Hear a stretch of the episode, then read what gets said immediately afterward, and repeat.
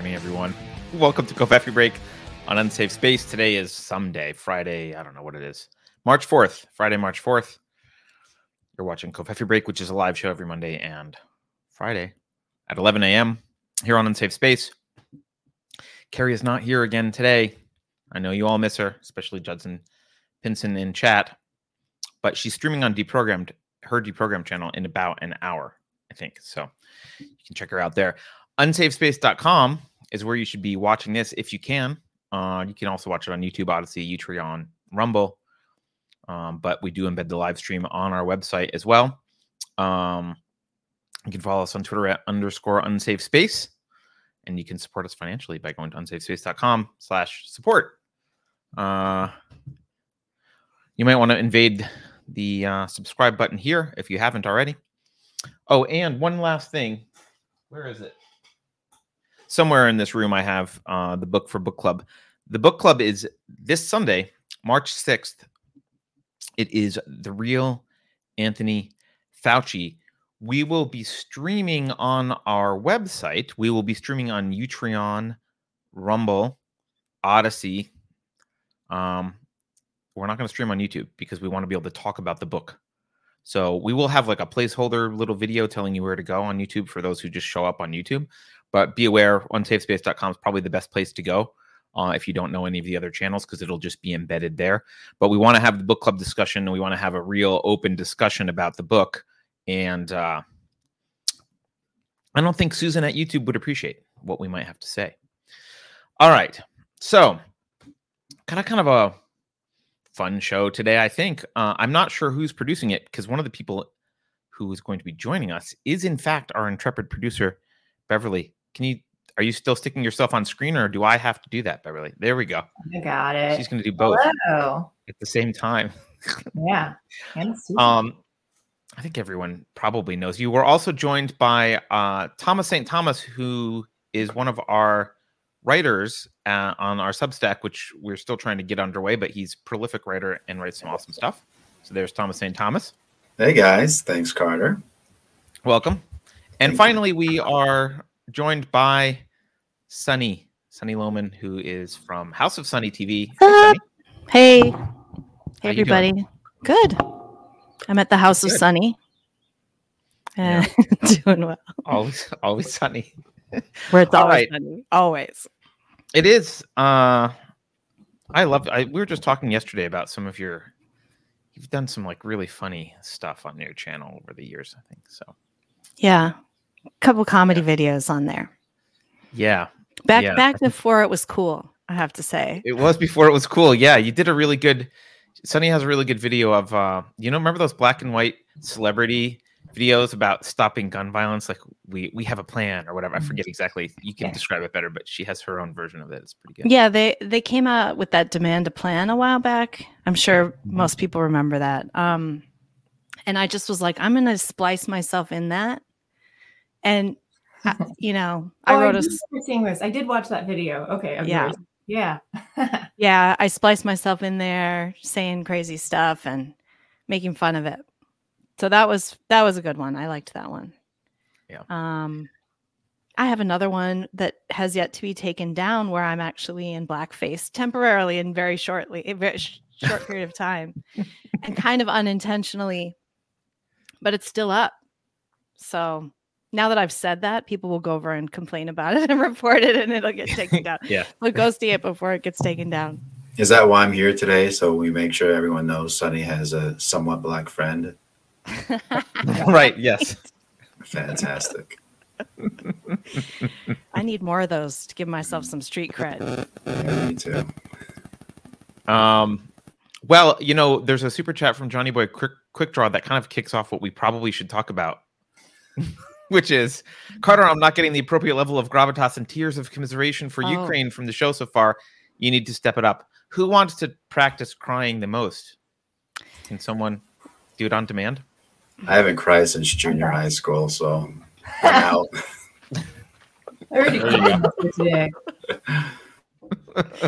My Ukraine flag is in the other room. Yeah. Did you watch the State of the Union, by the way? Did anyone watch the State of the Union? I watched the clip where Nancy Pelosi was like, "Oh, I loved that." She was so drunk.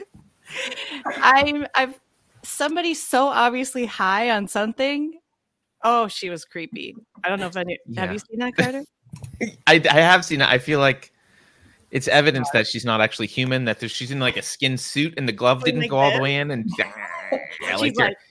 her tentacles are. What was that? Was that like a new form of people who snap instead of clap? That's what I was wondering. Is it like silent applause? You like rub your knuckles together? Like I don't know. But they already all. That looks like yeah. Like I know, Nancy. If you do this, it won't look evil anymore. Like, oh right. If it's this, it won't look evil. I have to rub them together somehow. You don't understand. Oh my God, she's the worst.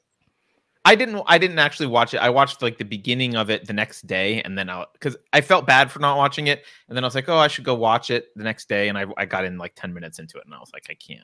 Did you see? I thought the best description. I mean, I didn't watch it, but Tucker Carlson said about it the next day. It was the state of the Ukraine instead of Well, that's what I was going to mention. Like the sea, like so many people had blue and yellow. That if you were an alien, like if you were from Nancy Pelosi's home planet and you didn't know what was going on and you came in to see, you would think that blue and yellow were our country's colors. What's messed up about it is I would have supported like red and white when the Canadians were being repressed by their own government. And like, let's stand in solidarity with the Canadians. They're right next to us and part of our culture and the West, this obsession with a country that we have almost nothing to do with except bribes and money laundering. Well, we did help topple the government in 2014 and install someone. Okay, that is a connection. You're right. We got plenty of connections. Well, you and I might not, but our own elites have the connections. Yeah, do we have to qualify it by saying that we care about the poor people who live there and are having to, that are just pawns in this? Well, yeah, it's kind of like everyone has to announce. I think they do this in Australia, the indigenous land that we're standing on for this next several weeks while this conflict is going on. You can't start a video, you can't start an email, you can't start a conversation about it without first saying the obvious. Yeah. Yeah, which does seem like it doesn't need to be said, and yet I feel the need to say, of course I care about the poor Ukrainians. Of course I don't want to see people die. Yeah, of course. And of course, by the way, war is bad, and like I'm not they have the false dichotomy set up, right? Where you either you either masturbate to pictures of Zelensky or you love Putin. Like those are the only two options that you have now. You can't just be like they always set us up in that trap. Like you don't want to wear a mask on your face. Oh, you want to kill grandma? Right. Yeah. Yeah. Oh, you're a Nazi? Like, wait, what? No. Yeah. So that's, by the way, speaking of Nazis, I don't know if people know, there are like actual pseudo Nazis in Ukraine, in the army of the Ukraine in the South. But hey, we can ignore that. That's fine. Well, when you're desperate for people, you don't have room to discriminate, right? That's a good point. You can't discriminate against people who discriminate. You have to take anyone who will help you, including the Nazis. And by Nazis, what do you mean by that? You mean overall fascists, like our government, or people who don't like Jews, or what are we talking about? I think when people talk about the group in Ukraine, I think is it the Azov brigade or whatever? I think they're anti-Semites, but I'm not totally sure. I don't know. Who knows? They're listed on Wikipedia as who, like, so maybe they're not at all. Maybe they're not Nazis in any way. Maybe they just voted for Trump or supported Trump. Who knows? I don't know what a Nazi is anymore. Yeah, no, I don't either. But one thing that I think matters that we should all kind of pay attention to in the U.S. is, have you seen I know we all saw the calls for like kicking Russian students out of the country, which I don't think has happened. But they're now sanctioning these Russian oligarchs. The EU is and the U.S. is. Have you paid attention to any of this? I've seen some of the sanctioning of, I know people dumping out vodka, silly things like that, and I think a university in Milan said they would no longer hold a class on Dostoevsky because they wanted to pause because he's a Russian writer. So I see a lot of... Are you kidding me? I thought I was shocked too. So I looked it up and there's several news sources. And they rescinded that. They rescinded the rescinding of the person they invited to talk about Dostoevsky. But yeah, it reminds me of what you said earlier, Sunny, about the false dichotomy where it's either you're all in or you're all out. And, you know, they're talking about kicking Russian students out. They can't differentiate between some kid who wants to come here and go to school and the government who's, you know, going in on Ukraine hard right now. It's like the level of just inability for nuance is insane to me right now. Yeah. So I have three right in front of me. We don't have to put those stories up, but we can if you want. I don't know what Beverly's up to. I feel like I can't ask Beverly to do anything because she's supposed to be in the conversation. But challenge accepted. Yeah. Google has paused all ad sales to Russia. The International Cat Federation has banned Russian cats from competing in their thing. And the Paralympics have banned Russian Paralympic athletes, which is like... Yes. Yeah. That's really sick, actually. I was going to say Putin is a cat lover, so this really does hurt him where it counts. But that Paralympics thing is wrong.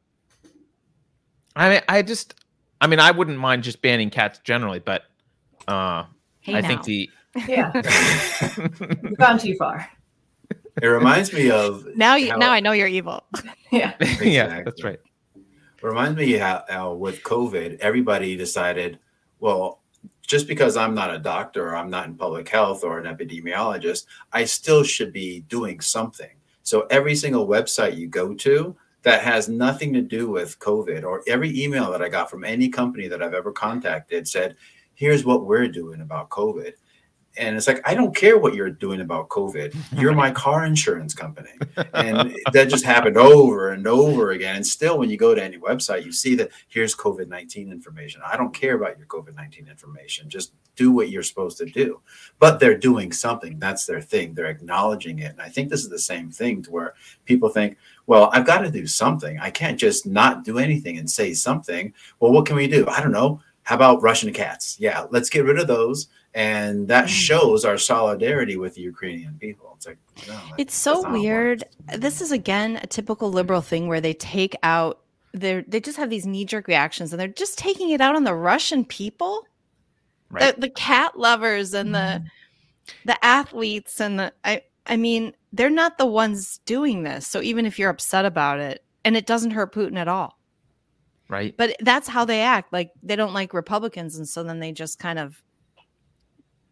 They take this wide circle of destruction. Do we know that it doesn't hurt Putin, or is he like really into cats or something? That maybe he's just crying at home. Yeah, maybe his cat wins every year. She was competing, and maybe if I steel man all these ridiculous things, and the people of Russia start to protest more and more and get on the opposite side of Putin. Because I know there are already, I think 1,600 people have already been arrested for protesting there. So if I was going to steel man it, maybe it'll get them to protest a little bit harder and more upset because they start to feel it on their individual lives. Like I think with they can't pay for things with Apple Pay and things like that. So yeah, maybe, but it's still a little. Well, but they're also claiming he's a dictator. So if he's a dictator, how does his populace pressure him at all? Like, right. Without it'll be maybe with force or revolution. I'm sure even a dictator at some point, you know, if the protest is hard enough, and it's more than just a protest. And maybe there's other people in the government that can say, all right, you know, the generals get together and say, okay, we've had enough. I don't know how Putin is insulated and how his leadership actually works. So I'm not sure. Well, speaking of that, should we look at the Lindsey Graham tweet? Did you guys see this Lindsey Graham tweet? Oh, yeah. I'm not, I I kind of find it hard to believe that this is what's being proposed. Let's see if I can pull it up. Hold on. I can. Oh, you got it? All right. This one? Yeah. Is there a Brutus in Russia? Is there a more successful Colonel Stauffenberg in the Russian military? The only way this ends is for somebody in Russia to take this guy out. Isn't that illegal? You would be doing your country and the world a great service. So an American senator has called for the assassination of a world leader. Yes. Hmm. Smart move, Lindsay. I feel like we need to remind people Russia has the largest nuclear arsenal in the world. Now, say what you will about Putin. He hasn't fired any nukes since he's been in power, which has been for a long time. Who the hell who replaces him? Like, the guy willing to assassinate him, is he going to be better? I don't know. I don't know if that I want to gamble on that. It's a very short-term thinking strategy here that, I mean, if we're just purely looking at it from kind of global stability and, I mean, is Putin so bad? He's got a stable country that's nuclear, like you said. So if he's taken out, I mean, look at what's happened when we've meddled in other countries and taken out leaders and, you know, done coups and things like that. Really, you know, and then we had to take in refugees from, like, look at Somalia, look at Libya, look at on and on, Iraq. Yeah, I mean, Libya is a great example, a great recent example of a guy who no one thought Qaddafi was a good guy, and no one was arguing that he was a good guy. But look what taking him out did. Right. They literally have slavery there now. Right. They have open air slave trade. Yeah. In Libya. It's a better place. We did a great thing for the world. I think a lot of it that people will get caught up on persons to where, well, if Hitler's a bad guy, we just take care of him. If Putin's a bad guy, we just take care of him. If Gaddafi's a bad guy, we just take care of him. They don't look at the problem being that centralization of power in the first place, because it's not, you know, you're going to have bad guys and different people are going to do different things and with that much power. But once you start centralizing that power, you're always going to have the worst person looking to step into that place, even if you start out with the most benevolent person. So you can kill all these people as they get to the top, but you have to make sure that there is no top position that holds that type of power in the first place. Yeah, and our obsession with democracy as the answer, I think, is also a problem, because obviously democracy is not, I've said this before, democracy is a means, not an end. Like, the goal is to protect individual rights, and democracy is a proposal for how to do that under, like, maybe the Constitution and blah, blah, blah. But we just act like democracy is the cure-all. So in Libya, we're like, oh, why don't we let them vote? Actually, they voted for someone much worse than Gaddafi. Like, oh, we want the Muslim Brotherhood to be in charge. Oh, fuck. Like, that didn't go well. Actually, not democracy was better in Libya. Can we go back to not democracy? That happened in, is it the Gaza Strip? What are the two different locations in Israel where they had the West Bank? Gaza Strip and the West Bank. They had elections and they voted for some not great people.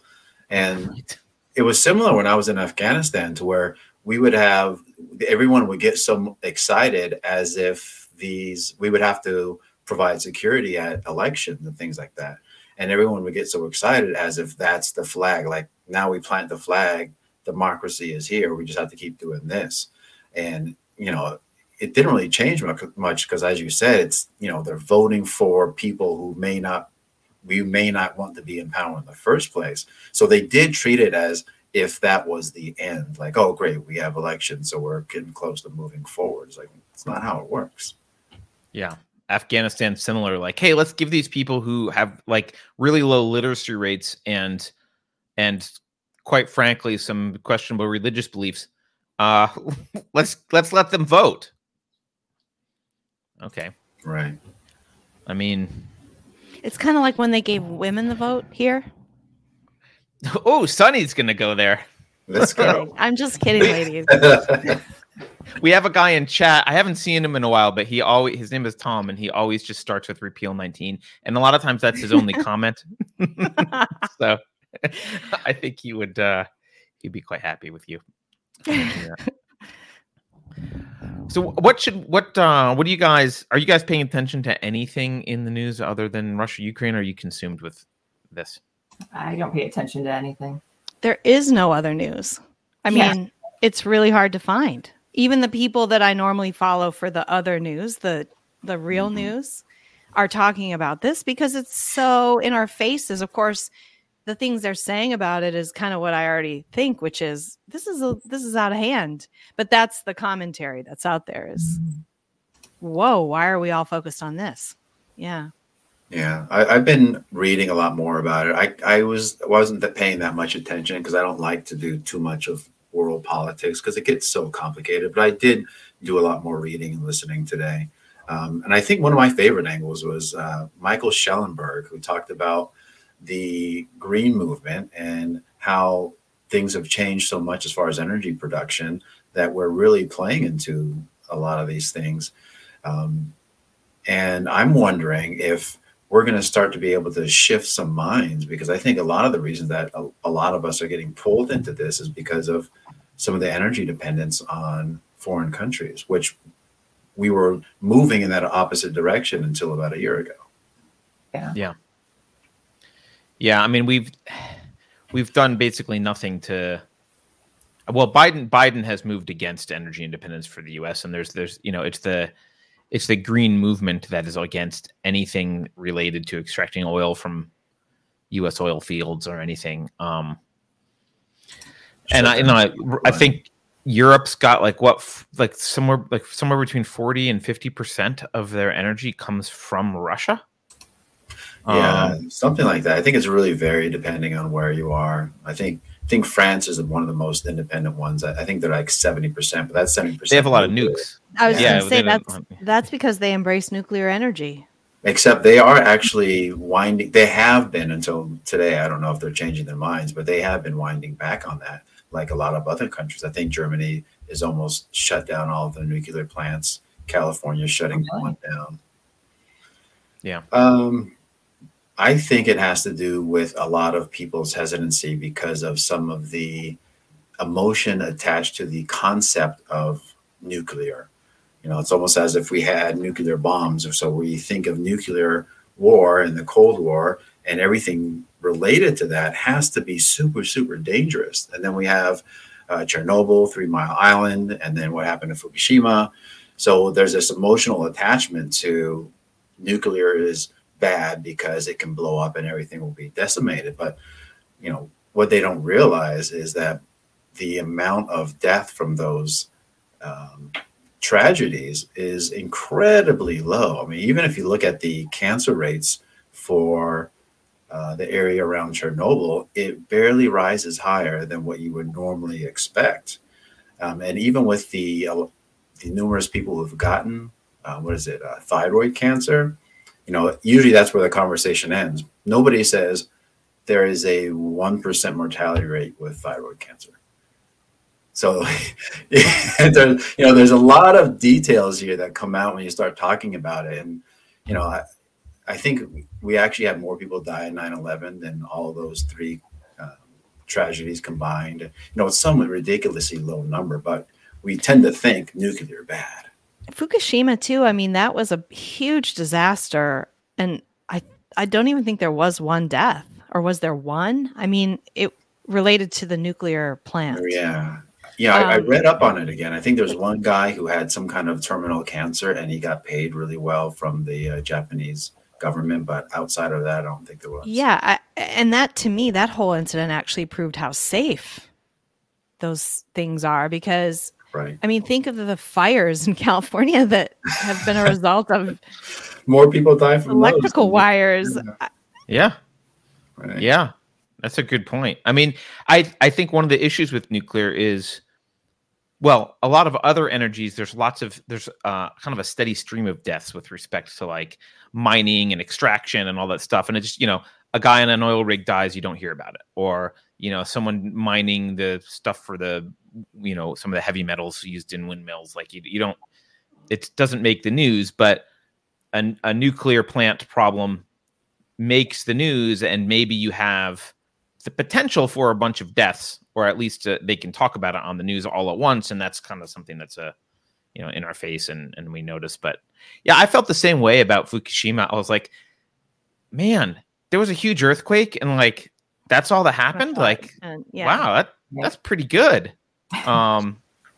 Didn't more people die in Brazil within the past 2 weeks from a mudslide? Jeez. Yeah. Sure. Yeah. This stuff happens all the time, but we're worried about nuclear, which is, I think, carbon zero as well. That's right. It's right. Like the cleanest energy that we have. I think it's the least polluting. I mean, even, you know, the mining of all the rare minerals and stuff for the solar panels and things like that. Like, you know, all those other sort of side costs are not taken into account too. And what you do with a solar panel afterwards, not to mention that, you know, what a pain in the ass it is to fix your roof if you got solar panels on it. Oh yeah, I'll bet.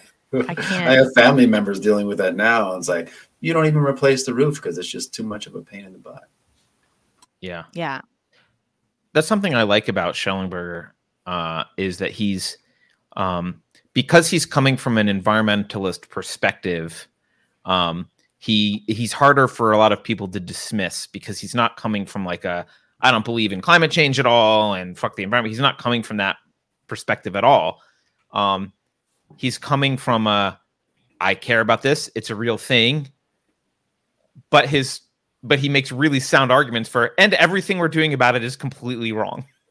Just like, oh, yeah, I've learned and I think he's a big advocate for nuclear, right? Carter, right. Did you get your basket to put your compost stuff in recently? The California compost basket? No, we're supposed to get. I think they pass a law that we have to now? Yeah, it's a state thing now where you are required, which is hilarious because I'm like, how are you going to enforce that? You're required to separate your waste out of your food now and put it into a new plastic compost bucket. And then I think you're supposed to put that bucket somewhere, I don't know, until they pick it up every week, right? So, or empty it like in your house with this rotting food, or I'm not sure exactly how that's supposed to work. Weirdest thing. I mean, I would do it here because we have places to garden, you know, so I think about that, but I can imagine mandating it. And I grew up in California, and I'm thinking of the little place where I lived. Where the hell would I keep rotting your food? your little apartment in LA, right? Cool little condo in San Diego. Yeah, I'm not. That's what I was thinking. How long do you keep your trash around? Is that different than in your garbage? If you have is it an actual open basket or is it like a covered? Yeah, I got my basket. It's a plastic thing about this big with holes on the top.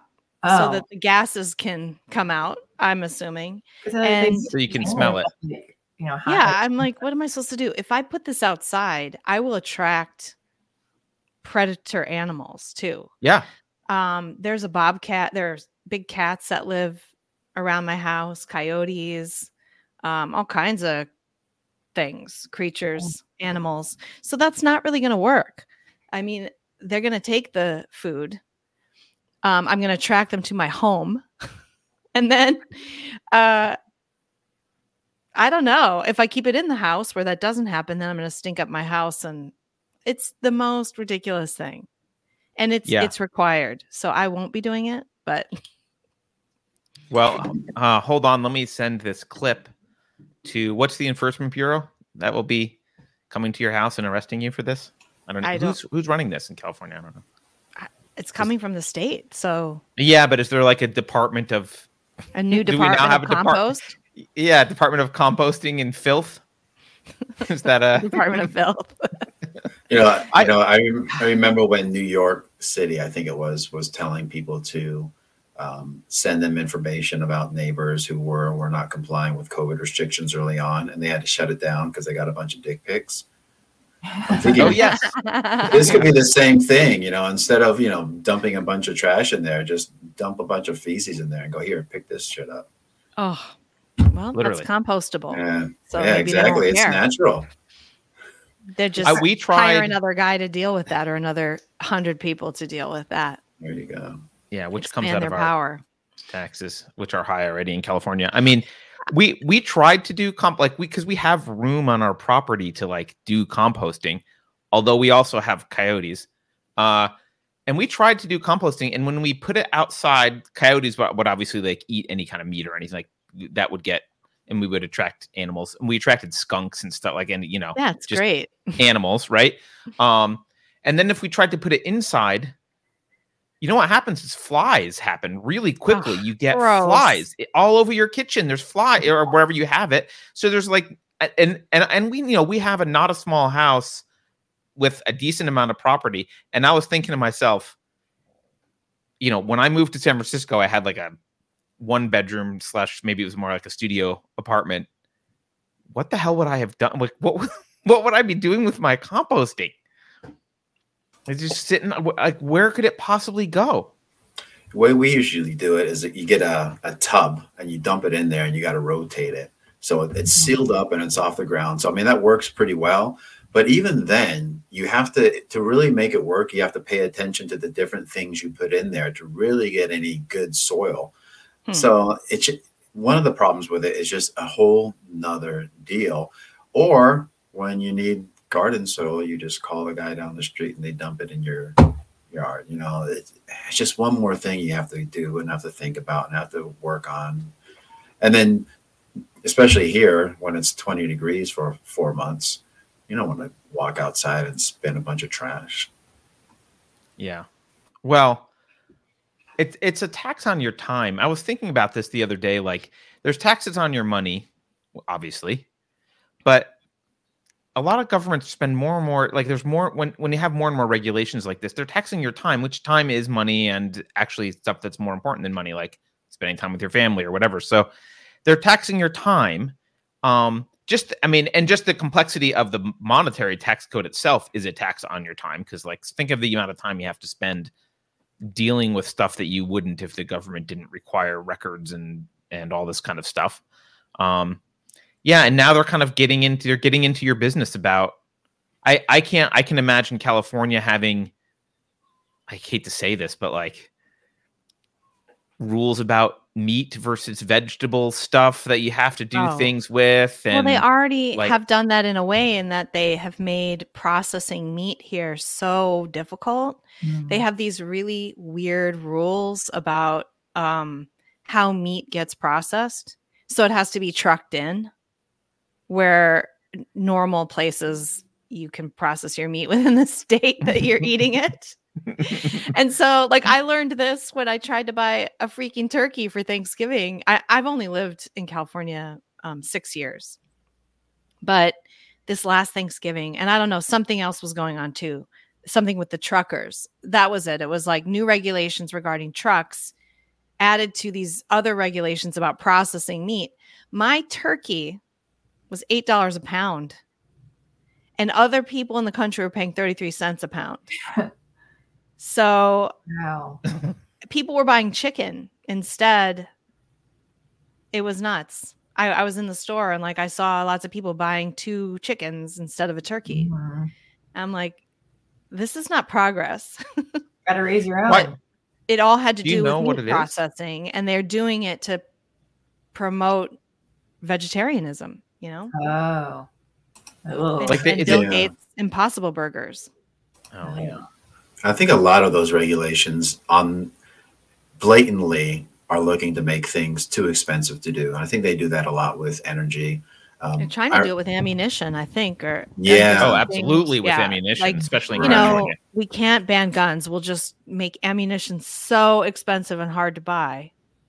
Yeah. What's the point of having a gun? Or the liability if someone gets shot with your gun, then I don't want to own one, but just, you know, because I can't afford the liability. All those kind of things. They keep tic-tacking around the issue to see how they can get at it. Yeah, ammo's been. Is it expensive? I think it's hard to get an expensive everywhere, But I think it's particularly bad in California because, first of all, you can't get – I don't know if people that aren't in California know this. You can't get ammo shipped to your house anymore. You know how you can go to, like, cheaperthandirt.com or whatever and, like, get ammo like a normal person? You can't do that anymore. All ammo has to go to an FFL. You have to, like – that's got to be shipped. Is that a dealer or licensed? Okay. Yeah, a licensed dealer, right? And I remember, like, maybe a couple of years ago, my wife was out and she was texting me and I was like, oh, can you stop at the sporting goods store? She had to, like, go do something near there. Anyway, I'm like, can you stop at the sporting goods store and get some, I don't know. I don't remember what caliber I wanted, probably 45s or what. I was like, can you pick some stuff up? And they wouldn't let her buy the ammo because they asked her if it was for her, and she said she's getting it for her husband, and that was a big no-no. Like, no, you can't buy ammo for someone else. And then she's like, well, can I buy it for myself? And they're like, no, because you don't have...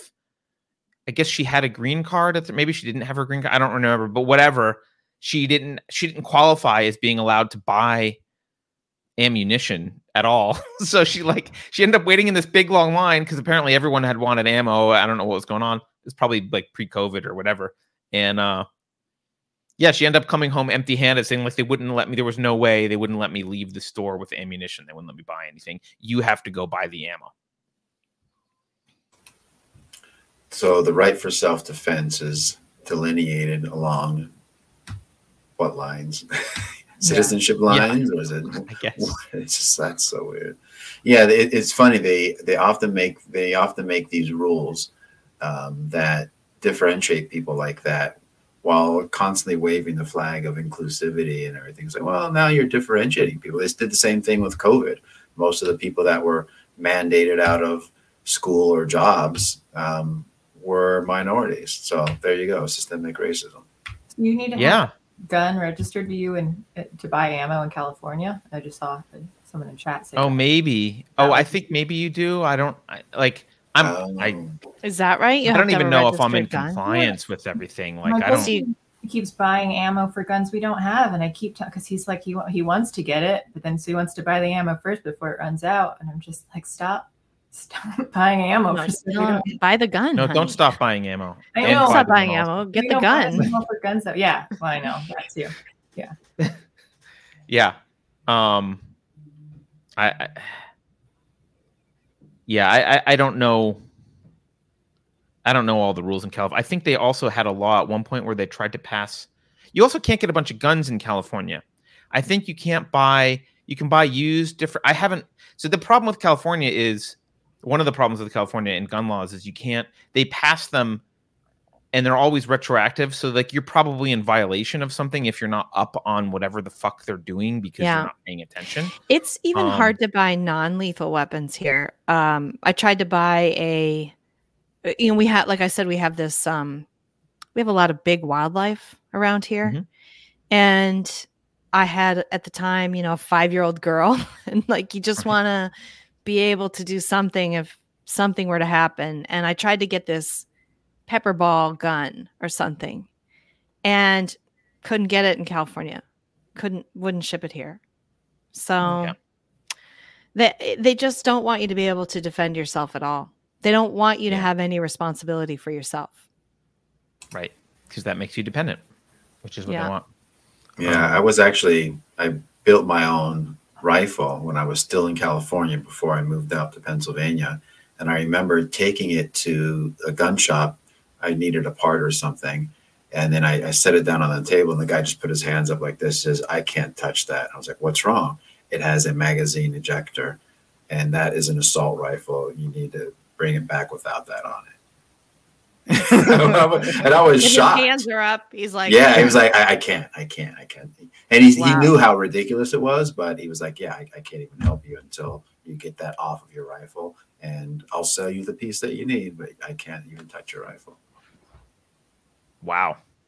Yeah, I'm sure I think now they've got rules about firearms that, like, they need to have stuff in them that most a lot of, like, they've dropped safety rules and like chamber loaded indicator and stuff. Like, not every, like a normal 1911, I don't think you can buy new anymore. Like a regular old gun from, you know, designed 100 and some odd years ago, you like, it's not California legal. Maybe we could pass like a federal amendment to the Constitution that gives us the right to bear arms. Maybe that would. Well, shouldn't it be like? I'm trying to think. How about only for a well-regulated militias? Yeah. What can we do about this? Like, there's already a federal law that says this is wrong, and here we are. I know. Good point. It doesn't. Yeah, California doesn't care. No. Did you don't. Speaking of the Constitution, did you see this thing on The View? Let me see if I can find this. I can't believe I know this.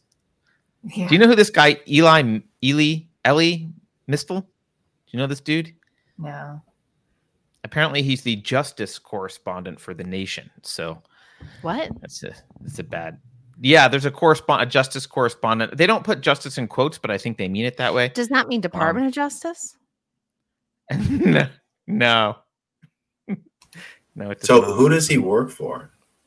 The Nation, the publication of The Nation. Oh, I got. Sorry, yeah, you thought I meant like America government. Yeah, no, okay.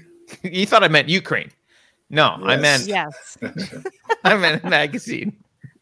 All right, hold on. Let me. Okay. The justice correspondent for The Nation magazine. Yeah, you can imagine. So you can imagine already the status. Let me see if I can. Even the people on The View were like, "What? What did you say?" Hold on. Let me. That word "justice" has been so corrupted for me. I see little girls wearing pink T-shirts that say "justice" with a rainbow on it, and I'm just like, it's supposed to be a nice thing. You know. All right. I can comment on little girl T-shirts for a second because if you have a little girl, you see this. I'm sure, Carter, you've seen this. All the T-shirts for little girls are weird, cringy, desperate. Right. Girl power. Oh, girls! I was going to say they're all girl power. Yeah, girls. I'm a girl. That's my superpower. It's like weird, and I'm like. My daughter doesn't need this. Like this implies there's something wrong with being a girl. Like that's right. I mean that they have to wear a T-shirt that counters some anti-girl narrative that is out there that she's unaware of. Right. Girls can do science too. Right. Yes, that's exactly right. Like a T-shirt like that. No clue. Yeah. And that's literally all the T-shirts. That's all of them. Yeah, Old Navy is lined up with. I have trouble finding a T-shirt that doesn't say something when I go to spend my rewards. Yeah, yeah. All right, here. Tell me if you can hear this when I play. If you can't, we'll have to figure out another way to play it. Or maybe Beverly knows how to make it audible. Okay, here we go. Oh wait, let me make sure the site's not muted because if it's muted, no, it's not. All right. Nope. No sound. I can hear it. Oh, really? That's a shame. Are you It's so awesome. Hang on. I'm seeing Beverly do it. Here. The Constitution is kind of trashed. Yeah. I know the headline kind of gives it away, but Beverly's going to do it. Right. I do see the shirt she's wearing. Of course. Yeah. Yeah. Okay. All right. Some will say. Can you hear that? Yeah. Okay. Some will say, okay, so are you arguing for throwing out the Constitution? Should the Constitution be thrown out? What do we do? Is it a living document? Is it a sacred document? It's certainly not sacred, all right? The Constitution is kind of trash. Let's just talk as adults for a minute. What did you say, Todd? It's kind of trash. It was written by slavers and colonists and white people who were willing to make deals with slavers and colonists. They didn't ask anybody to look like me what they thought about the Constitution. Wow. It's kind of trash. People, these are the people who want to cancel Dostoevsky because he's Russian. It's like, dude. Yeah, I think there's flaws in the Constitution, and I'll be the first to say the Constitution doesn't actually protect us from anything because people can ignore it. Like we can argue about problems, but if you're going to compare it to other founding documents of countries throughout all of history, I say it pretty clearly needs to rank at number one. Like, I don't see any argument for how it's not the best founding document of any nation in the history of ever. Does anyone have a counter argument to this? Slavery. Slavery. Oh, that's how. Slavery. You know, and some back in the days when I used to argue with people online that tended to go towards the critical justice, CRT type stuff, I used to keep saying, well, you know, what they're trying to do is just fight against liberty. They're trying to fight against the liberal project. They're anti-enlightenment, all these kind of things. And then they would say, well, no, it's really just about this and just about this. And why do you keep saying that? And I'm saying that's at the root. And they keep saying, no, it's not about that. But yet that's what they write. And that's what they say, which is exactly what he's saying, is exactly what he's doing. He comes from a whole group of ideas that think that anything that holds up individual sovereignty and liberty as the way forward is trash. And that they say it over and over, and nobody wants to believe it. Well, I think the question for them is, okay, then what? What would you like to do? Where's your constitution? And where's what's your form of government that you're planning for us then, if not this one? And their answer is typically communism. So, I mean. Right. And if you can get them to like explain that, then it's clear. Oh, okay. So you want a system where you can actually be prejudiced against, right, where everyone's a slave. And yeah, what a freaky looking dude too. These people are always freaky looking. They are. Someone said it was Don King. He does look like Don King, but he's an unkempt version of Don King. You know, he looked like a rhomboid. That's a shape. Is that a rhomboid geometry on us now? Yeah, I mean, well, he did. He looked like he had an eraser, and then he just went. He did a little bit. I was going to make some other rude comments about emojis that he might look like, but yeah, that's. I don't know why these people are on. I mean, of course, they're in mainstream TV because that's what mainstream TV supports. But I just long for the days when that's just not, that's laughed at. That's not something people are actually listening to. Yeah. But as Thomas said, for a long time, people have said this is what that's the root. That's the root of it. And they said, no, that's not the root of it. But of course, they've now in the past few years, they've exposed themselves as like, yes, individualism is racist. That's what we think is like individualism is a racist concept. It's like, all right, well. Being on time is white. So. Yeah, everything. Yeah. My favorite is the don't tread on me flag is white supremacist. So essentially, right. Leave me alone equals white supremacy. Yeah. Yes. Yeah, being left alone is white supremacist. And I'm sure there's privilege the other day, freedom is white. Is white supremacy. I think I heard somebody say that, which it was in a New York Times article. I remember abolitionists used to say that all the time, right, Sunny? I mean, that is the most crazy moral inversion. How do they get away with it? How does anybody listen to that and go, oh, yeah, that makes sense? I'm against slavery, and so therefore I'm against freedom. Freedom is slavery. Wasn't that the 1984 Ministry of Truth? Creepy how prophetic that is. It's really creepy. I know. I think the racism. I've enjoyed the last week of blatant racism because they've just like everyone is. Oh, Russians are bad now. Like they've got these oligarchs. I actually looked at the EU's list of oligarchs and the reasons that they gave for like saying, like, by the way, these oligarchs, they're probably bad guys. They probably got their wealth, you know, a lot of these Russian oligarchs got their wealth when the Soviet Union collapsed and they had connections or whatever. And so like they got, you know, I got the rights to all the copper or whatever it is. And like, you know, that's why they're billionaires. So I'm not saying they're necessarily good people. But the stuff they're like, going after them because they're freezing their assets and stealing their, let's be clear, they're stealing their stuff. This guy, Mikhail Fridman was one of them I was just looking at. Like he's been against the war. He's been calling for peace in Ukraine, first of all.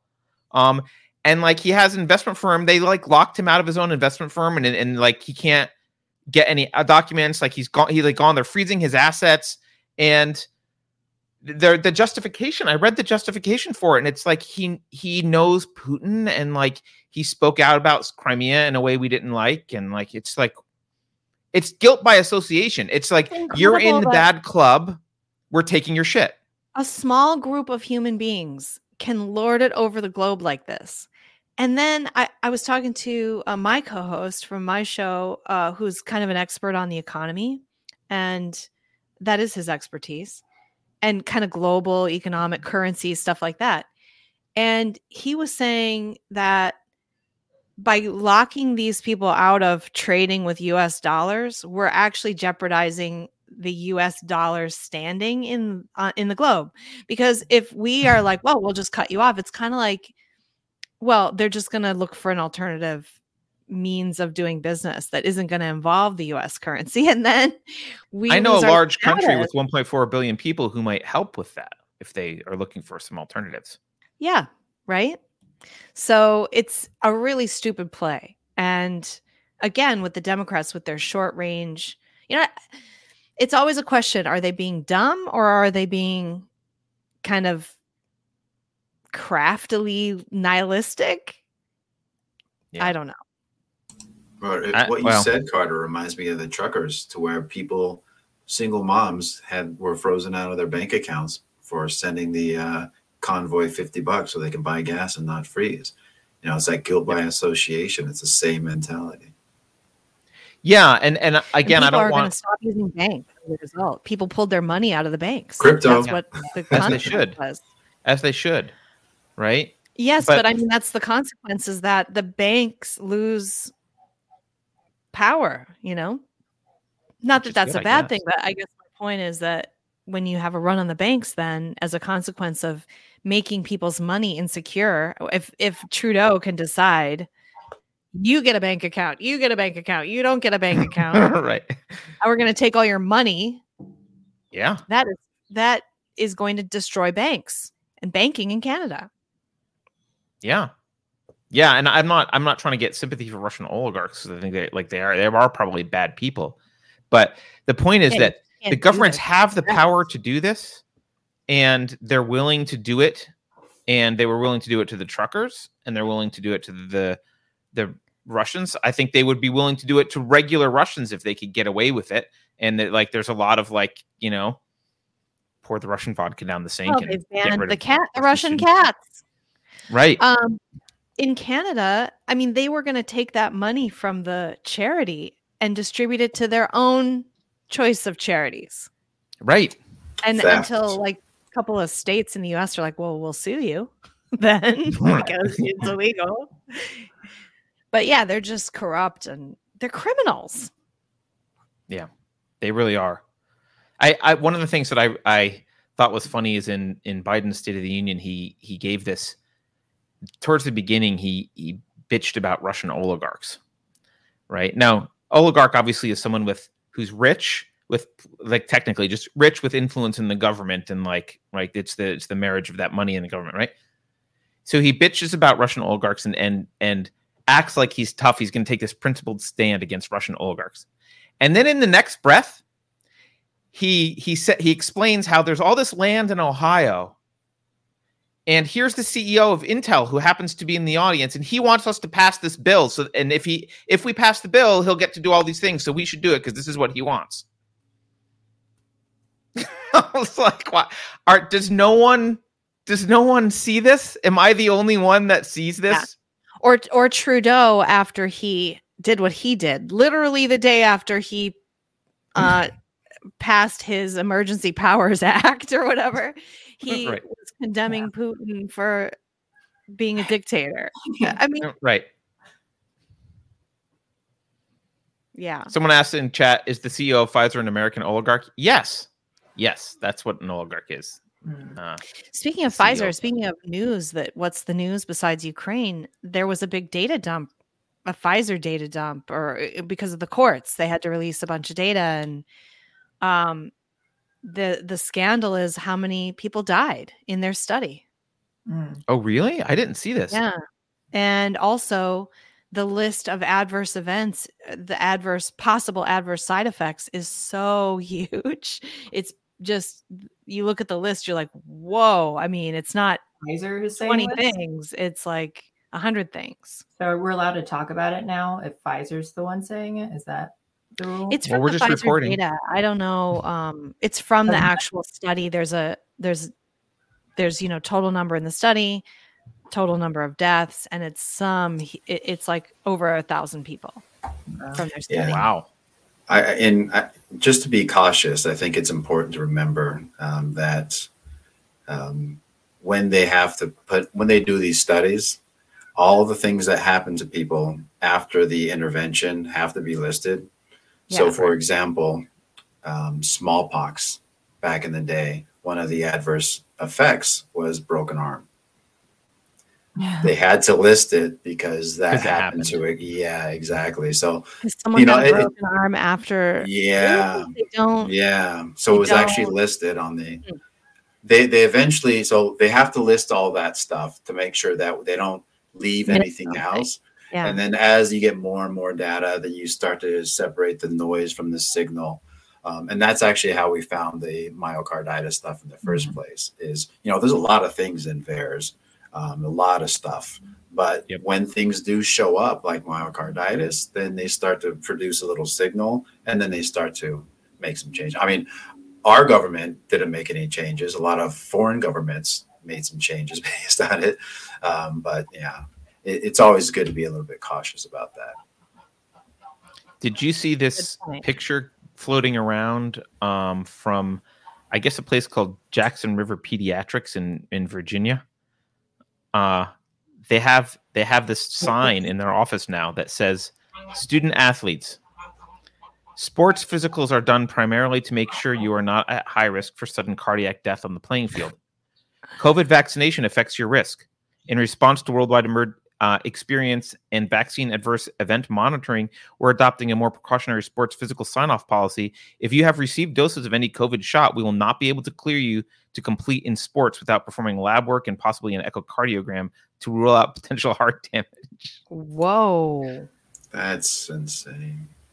Where was that? I mean, it's one pediatrician. Yeah. So, I'm not saying but right. The point is, if you listen to the CDC, the director of the CDC just the other day, I think, was talking about, science is a gray area, and people, when I said we follow the science, people thought I meant that it was black and white, but obviously it's gray area, and it's never really clear. And it's like, what gaslighting? Because when we said that a year and a half ago, when we said, no, the science isn't settled, it's not clear, it's a gray area, can we have a discussion about the gray area? The answer was, no, you anti-science, grandma-killing, conspiracy theorist fool.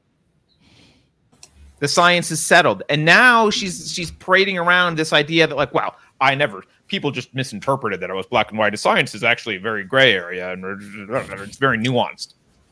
Well, it's amazing to me because I don't see this as a medical problem. I see this as an American problem, because when you look at what other countries are doing, I don't remember which ones, but several countries have even adjusted the vaccine schedule to say, okay, we see that there's a risk. So if you've had COVID already, you get one dose, or you just get one dose. Or some countries have said, men between 16 and 29, you're not allowed to get Moderna. We'll give you Pfizer instead, because Moderna is a higher dose and higher risk. So they're doing all these really nuanced things that not only recognize the science behind what we're seeing, but give people some opportunity outside of just everyone gets this and in the way that we're doing. So I'm not really sure why it is. Well, I've got my ideas about why.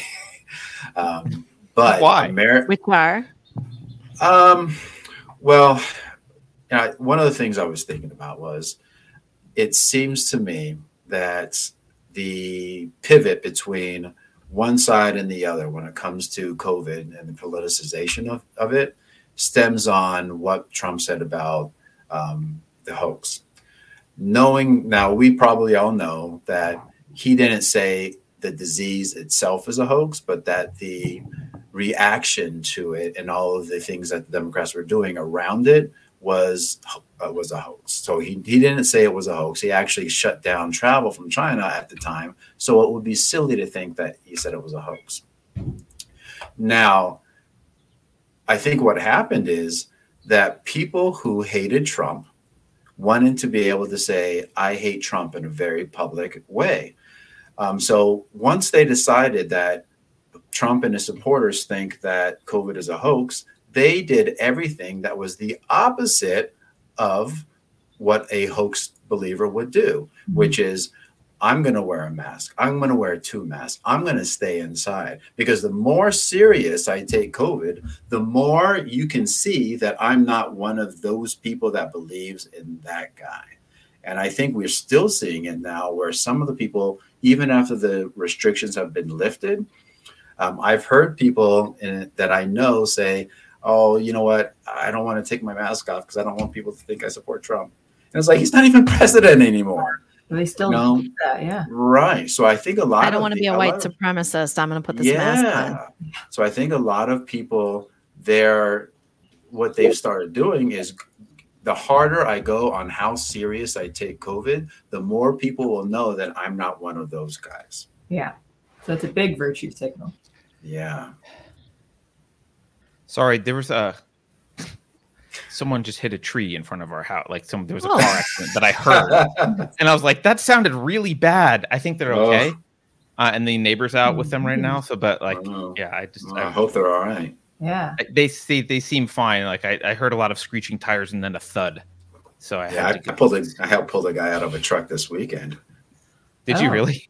You're kidding. Yeah, he smashed into the guardrail about 200 meters in front of me, and then his tire came flying at us. It went to the other side of the road, but he was all right.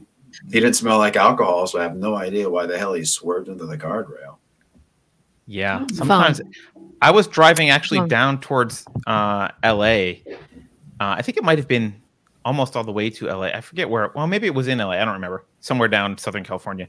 And a tractor trailer in front of us actually fell down an embankment and like rolled onto its roof. I did that once. Did you? Yeah. Yeah, we had to go kick out the windshield and like pull the guy out of his tractor trailer. It was like... It was crazy. It's weird when you see shit like that. It's I landed upright. Weird. It rolled down the hill and then it landed upright, and we were okay. So it was like a really slow car accident. But because I was only going like 45, and I hit like a patch of ice, I fishtailed, and then I overcorrected, and it just happened to be next to a hill, and then it rolled around. It was kind of fun. But you landed upright. That's very lucky. Yeah. It was an adrenaline rush. It felt like a roller coaster ride. Only my car was totaled, but it was drivable. Yeah. So we called the police to let them know that there was an accident, and then they never came. We waited an hour and no one ever showed up. And the guy who stopped in front of us, he was like a volunteer fireman, and he also like ran a car dealership or something too. So he was like, well, if you can drive it onto the road, then it's a non-reportable accident. So we called the police back and canceled on them. And then, cause we could drive it away for a while, and then it broke down on the way back, but it counts. You're lucky it didn't burst into flames. Yeah. That doesn't seem right. Yeah, good point. Yeah. On the movies, it would explode. So I don't understand. Especially if you were a bad guy. You would be like rotisserie, because it exploded and you're rolling. So you'd be like a rotisserie Beverly. Yeah. Stuff did fly out of the car, and I don't know how. I had like a camera that flew out. My boyfriend's pants that were in there were they weren't on his body at the time, were they? He wasn't in the car either, so I don't know what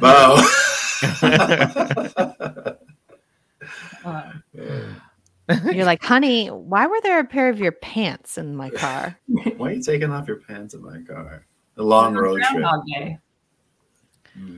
I didn't mean to derail from what Thomas was saying, because I think it was important.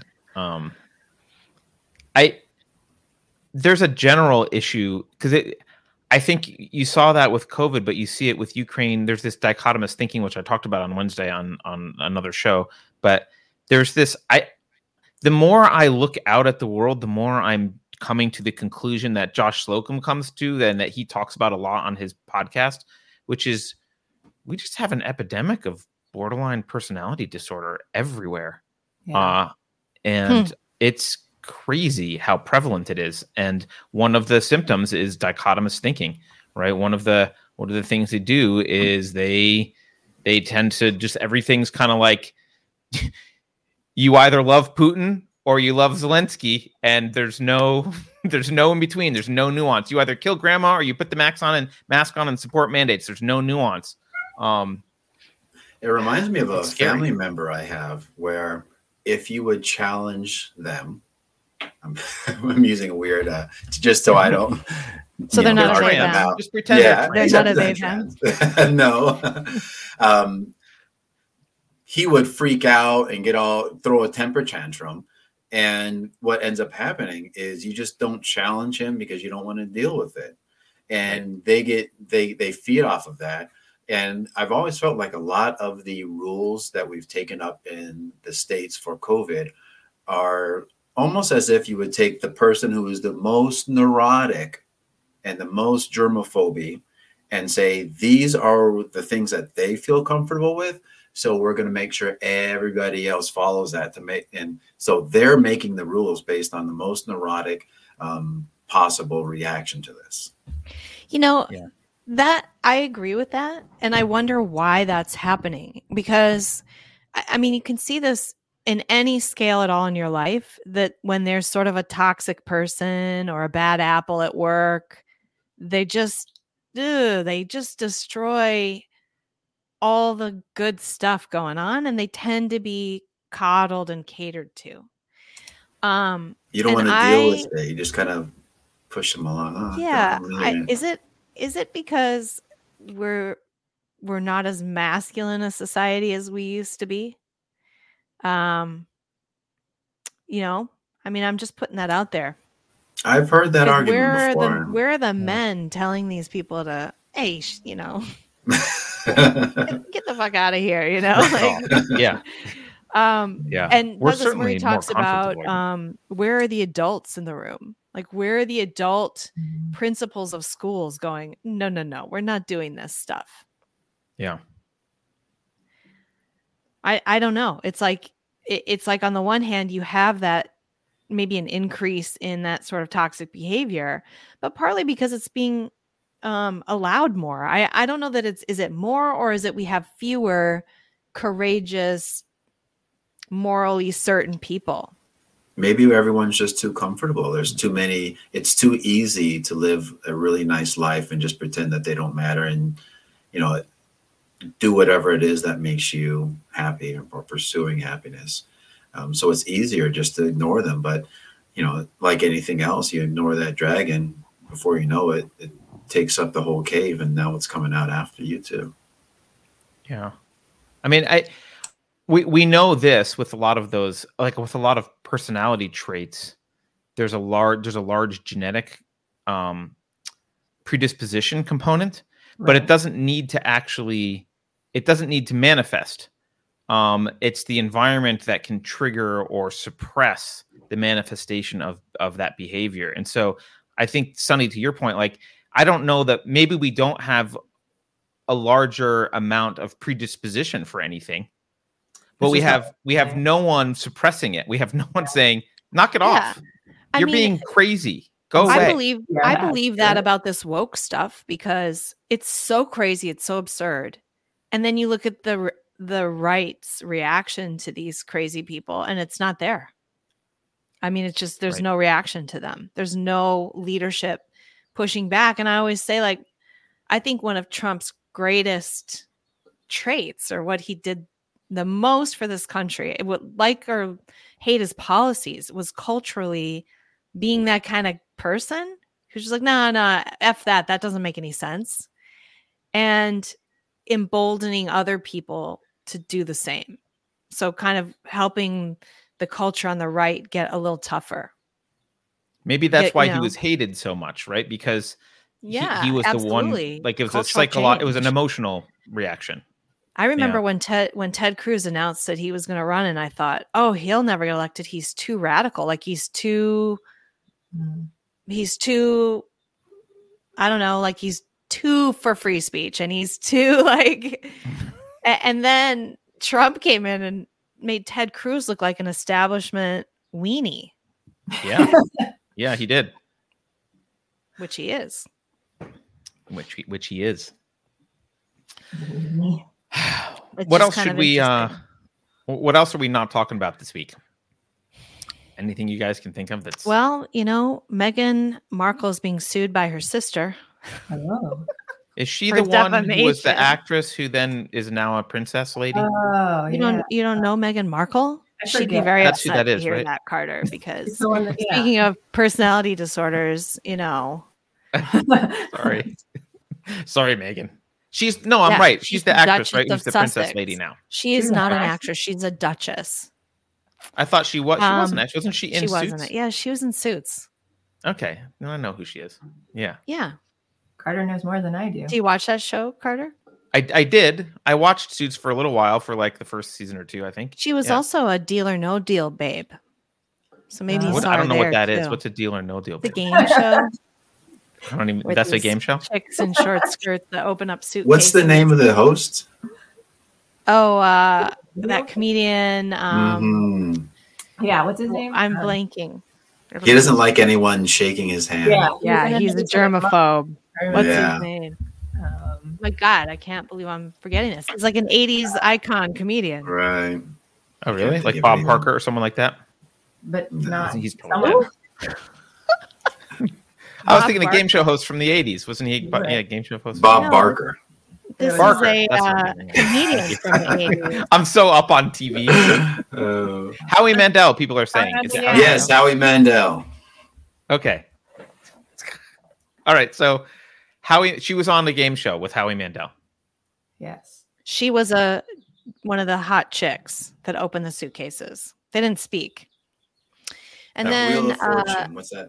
Like a Vanna White. Vanna White, yeah. Like turning the letters. Only shorter skirts. So yeah, and then Suits, and now she's a duchess. And she's woke, right? I think because that's the one who she is. Yeah. She milks that. Race stuff as much as I didn't realize she was black. I mean, she's like half black or whatever, but like I just viewed her as a normal looking person. I didn't just like someone who's black is that black people aren't normal. Yeah, right. That's what I mean. No, I just meant like I never like she looked like a white girl. No, I meant she looked like a white girl. She looked like a dark skinned white girl. Yeah, normal. Yeah, normal person. All right, fine. I deserve that. That's fine. You know what I mean? That's hilarious. I just feel like she's like I didn't look at her and be like, she's normal like me. Yeah, exactly. Fine, it's racist. I'll accept it. I'm not the one who needs more black friends. Carter obviously needs to. You know what I mean? My friend once did a joke that's still one of my favorites. You know Jason Derulo. So she saw a picture of him or something. He's a singer, musician. I never listened to his music, but she told me she looked at the picture and was like, not to sound racist, but I always thought Jason Derulo was white, like people should be. Oh wow. Oh. So I have to defend myself now. Statistically normal. Like I mean statistically no one is Swedish or black. There's like kind of an average, undefined skin color. And that's kind of what I thought she was in America. That average undefined skin color is different in China and different in other countries. But she didn't stand out to me as like a particular ethnicity. I guess that's what I need. Like she didn't stand out to me as like, oh, she's a particular ethnicity. Yeah. I didn't know she was Italian. I thought she was. I think she's mixed like I am. Is she? Probably. But she talks about being black a lot. It's my point. Mm-hmm. Yeah. She does. She milks it. Apparently, when she was, I know way too much about this, you guys. I know way too much about Megan. When she was in college, she was pretending to be white she was sort of passing as white. Oh. And it wasn't until, which like is me really, now. Well, but intentionally, apparently. Not, I don't know if you do that, Thomas. But you're like, no, dude, I'm not white. Yeah. But she was intentionally trying to pass as white, and it wasn't until it like suited her, you know. To right. Anyway, that happens. You know, I've noticed being on both parties for lack of a better phrase. I get to observe a lot of things within both communities. And it's a thing that mixed people very often are challenged on their blackness within the black community. And very often it tends to put them in a position where they feel like they have to enhance whatever cultural things about them are black to make sure that everybody knows that this is the side that I've chosen. So I've had friends that were mixed like me that tend to go way, way, way overboard, especially when they're young, looking for their identity, developing. And later on, they tend to settle into something probably a bit more who they are. But that happens a lot to where they feel like they have to choose a side. I even remember being a kid, people saying things to my mom like, well, what are you going to tell them they are? Which presupposes that you have to choose a side. Is he black? Are you black or are you white? It's like you have to choose. And I kind of get it. I mean, during the late 70s, early 80s, we're still kind of moving out of a time when people were identifying a lot in that way. But yeah, that happens a lot with mixed kids. They tend to either go one way or the other. And do you think the ones who pick to go the white way? And not everyone picks. I don't want to make it seem like everyone has like they're making a choice. Yeah. It probably depends a lot on the neighborhood they're in and who they're surrounded by. I mean, if you're in a white neighborhood, you're probably just not gonna. I've had friends who I've seen people who tend to shift a little bit based on where they are. And I notice I do it myself. If I'm with certain family members, I find myself saying things a little bit differently. But I think it's even more when you're a teenager, like junior high, high school, and then you go to a neighborhood where everybody is acting a certain way. It's a little bit different. And you want to fit in and you want to kind of signal out that you want to.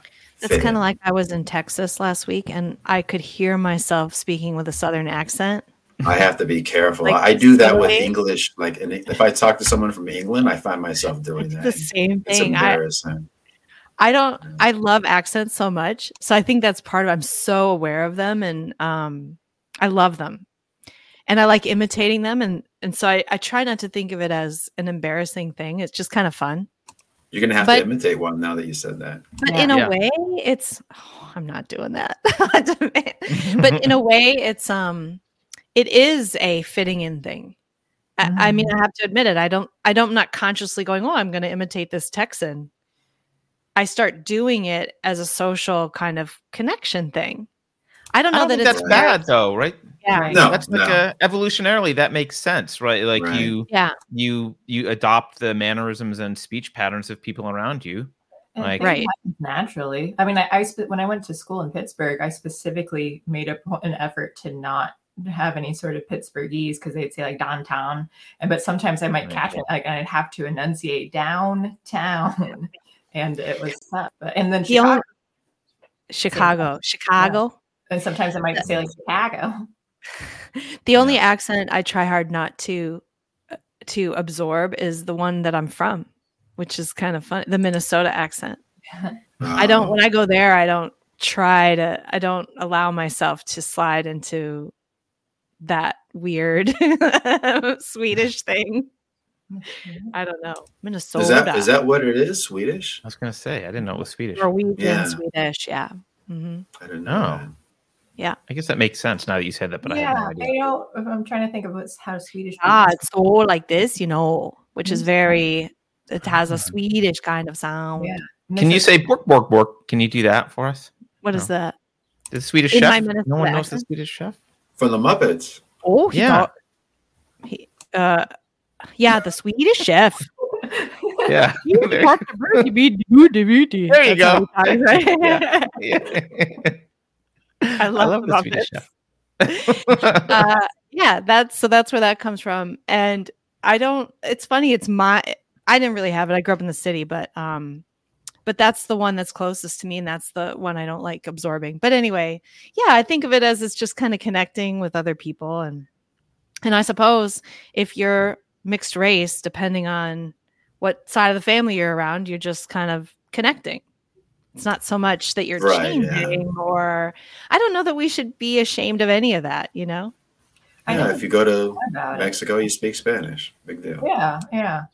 Yeah. I spent a lot of time in Japan, and I found myself speaking obviously sometimes Japanese, but sometimes when the conversation is English, it's that broken Japanese English. And I would find myself ruining my own grammar to fit in better with the way that they're talking. You also get the weird aggressive male way of talking that the Japanese do. Like, nandesuka.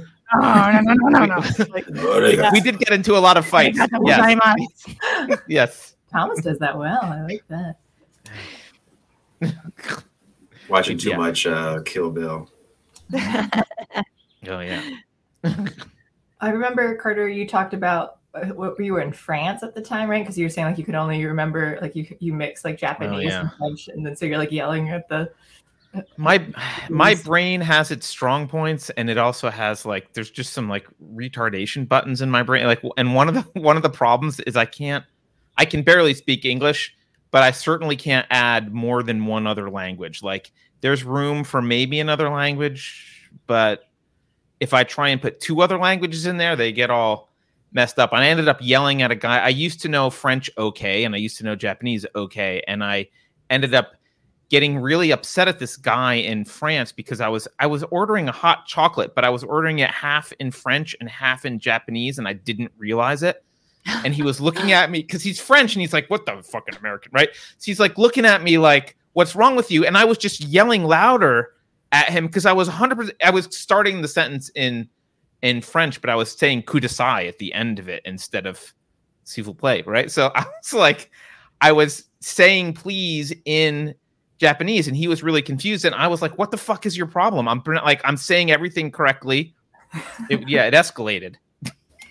Well, when you're in France, you have to absorb that angry snobbery. Yeah. That's what I mean. Doing, eventually apparently. I realized it, and I was like, oh shit. That's what I I realized oh crap, I'm sorry. And I fixed, but my brain just couldn't, and that kind of stuff happens a lot with me. What did you tell him? You said je suis désolé, retarded. Yeah, actually, wait. One of my favorite French phrases is to say "you're late" because it sounds like you're retarded, and I always exaggerate it. You can say "vous êtes en retard." It just sounds like you're so stupid. But in France, can't you just go like this? Yeah, you can. You can make all those noises. Yeah. But it's funny. It almost seems like your brain keeps language in a certain box, because I've done that with Spanish, and I dated an Israeli girl for a while, so I learned a lot of Hebrew, and I find myself trying to say something in one language and it pops up in another, so I can't remember which is which sometimes. So it's almost like I've got my normal talk, and then I've got whatever is foreign over here, and it all mixes up together. It's maybe it's common. Maybe it's common. My wife speaks three languages, and when she is in China for a while, sometimes she'll go to China for a month, a couple months, because she runs a company, and she'll have trouble speaking. If we don't talk for a few days for some reason, because the time difference is bad, so sometimes we'll go we'll be busy or whatever, and we can't connect. If we don't talk for a few days, and she's spoken English for her entire adult life. It's not new, right? But even then, she'll be I'm struggling with vocabulary. Her brain's just oh, now we speak Mandarin. That's all we do. And I think your brain just adapts very, very quickly and forgets the other stuff. It's oh, I'm dropping this other crap. I don't need it anymore. Good. It must be the way your subconscious serves you vocabulary. It must be Yeah, maybe. Kind of habitual. Did you see that clip of that guy doing the news in 4 or 5 different languages, right? One after the next? No. This was like a week ago. I think he was in Ukraine and he was reporting on the situation there, and he did it back to back, just fluidly in 5 or 6 different languages. Damn. Including like Chinese and Japanese and then French. And wow. it was crazy. And it was really smooth. That's so impressive when people can do that. Yeah. And that it went viral because everyone was like, whoa, that was pretty awesome. Cool. Guys got skills. Yeah. And then there's those of us who struggle with Wordle. Oh my God. I'm so addicted to it now. I have not tried and I will not. I'm with you, Thomas. It's like, oh, really? I'm just trying to stay away from it. Just got it. Yeah, my friend told me about it and it was a mistake because now I'm obsessed and I keep like practicing the unlimited ones. Trying to like. I don't even know what you're saying. Do you know what she means by that? No, I just know that half my friends are doing it and it's all over the place. It's a word game, but you can only do like they only update it once a day. So you do solve it for the day and you can't just keep playing it. But and then you advertise how cool you are that you solved it, right? Yeah, I've never done that. I don't think that's okay. Putting it in their stories and stuff. Yeah, the tweets. Okay. I think Beverly has tweeted about Wordle, but I refuse to tweet about Wordle. Just the one time, because I didn't know even my brain like subconsciously figured it out, and I had no idea how I even did it. And I don't remember what it was now, but. Oh wait, I did tweet about Wordle once because I was angry. New York Times bought them for some pittance, like a couple million bucks or something, and they. It turns out if you want to win at Wordle, I can give you a secret.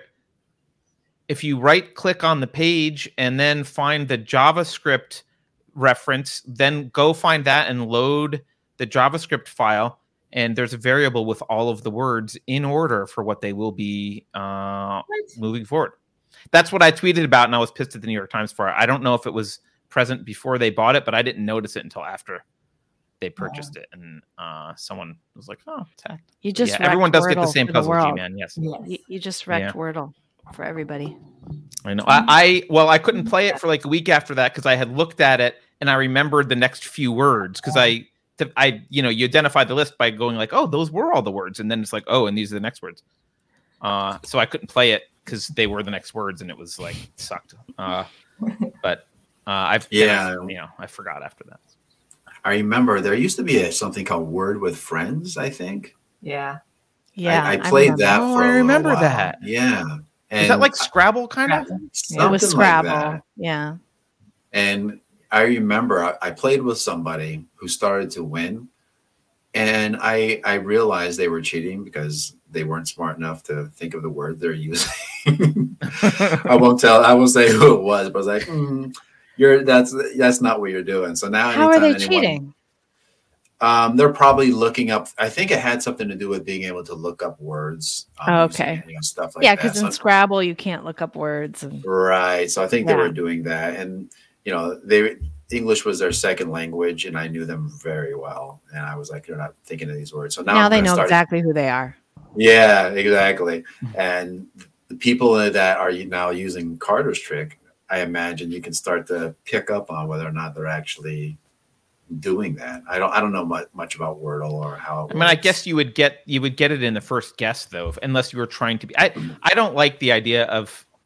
I was annoyed because I didn't want the words out because I didn't want to see them. I didn't want people like out tweeting them or like. I thought it was stupid that they had this security hole where you could do this, but I don't get people who cheat on games like that, especially games like that, because like you're just cheating yourself. Like the whole point is to play the game. Like the fun part is to challenge yourself and do it. Like, why would you cheat on a game? Like, I don't know, but some people, I guess, just they like lying to themselves and being like, look, I got it. And, yeah, I guess. Yeah.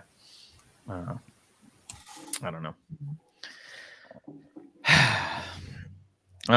We have not a lot, but we have a couple super chats I think we should get to. Let me find them.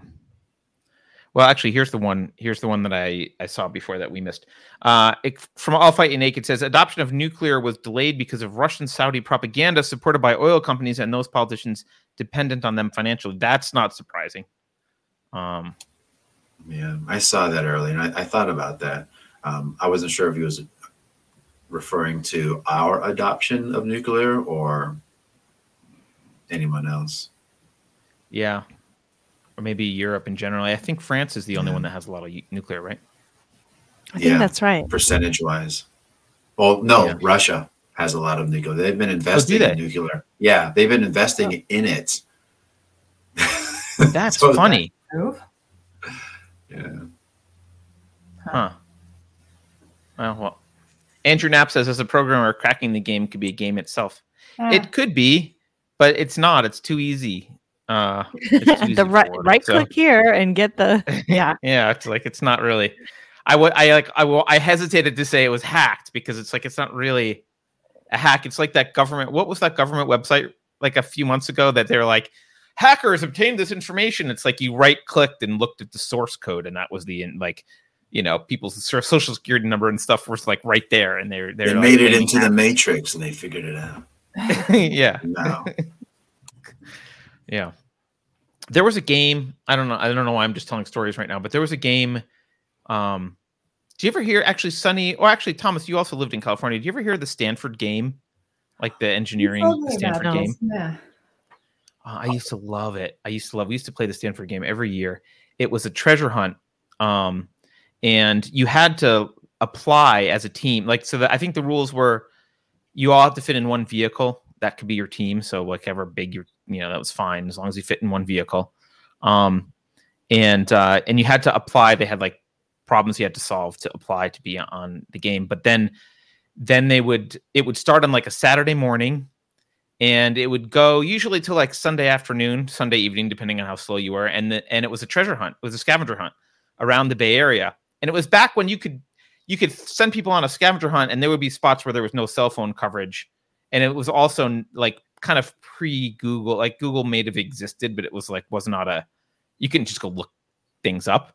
And there were some really clever puzzles. Like there were puzzles involving, like they were all physical puzzles. Like people would build circuits that had to be cracked. And like there was like, memory metal that had to be used, and you had to figure out it was memory metal and heat it up and do stuff. Like there was like all different really, really, really cool games. But one year, we got to start first because the challenge to see who could start first was how many hearts you could get in Zelda, like a computer version of Legend of Zelda. And we were a cryptography company, so we just hacked Zelda and like put the maximum amount of hearts possible, like more than was possible actually, but would fit in the code, and did that. So hacking can be part of the problem-solving fun. But I haven't thought about Zelda that much, but my son now has a Nintendo Switch. And playing Breath of the Wild? No, it's not Breath of the Wild. It's Breath the Wild. That's what he calls it. That's a really good game. Yeah, I mean, I have fun playing with him, but he's just now learning to read, so he can't really just play.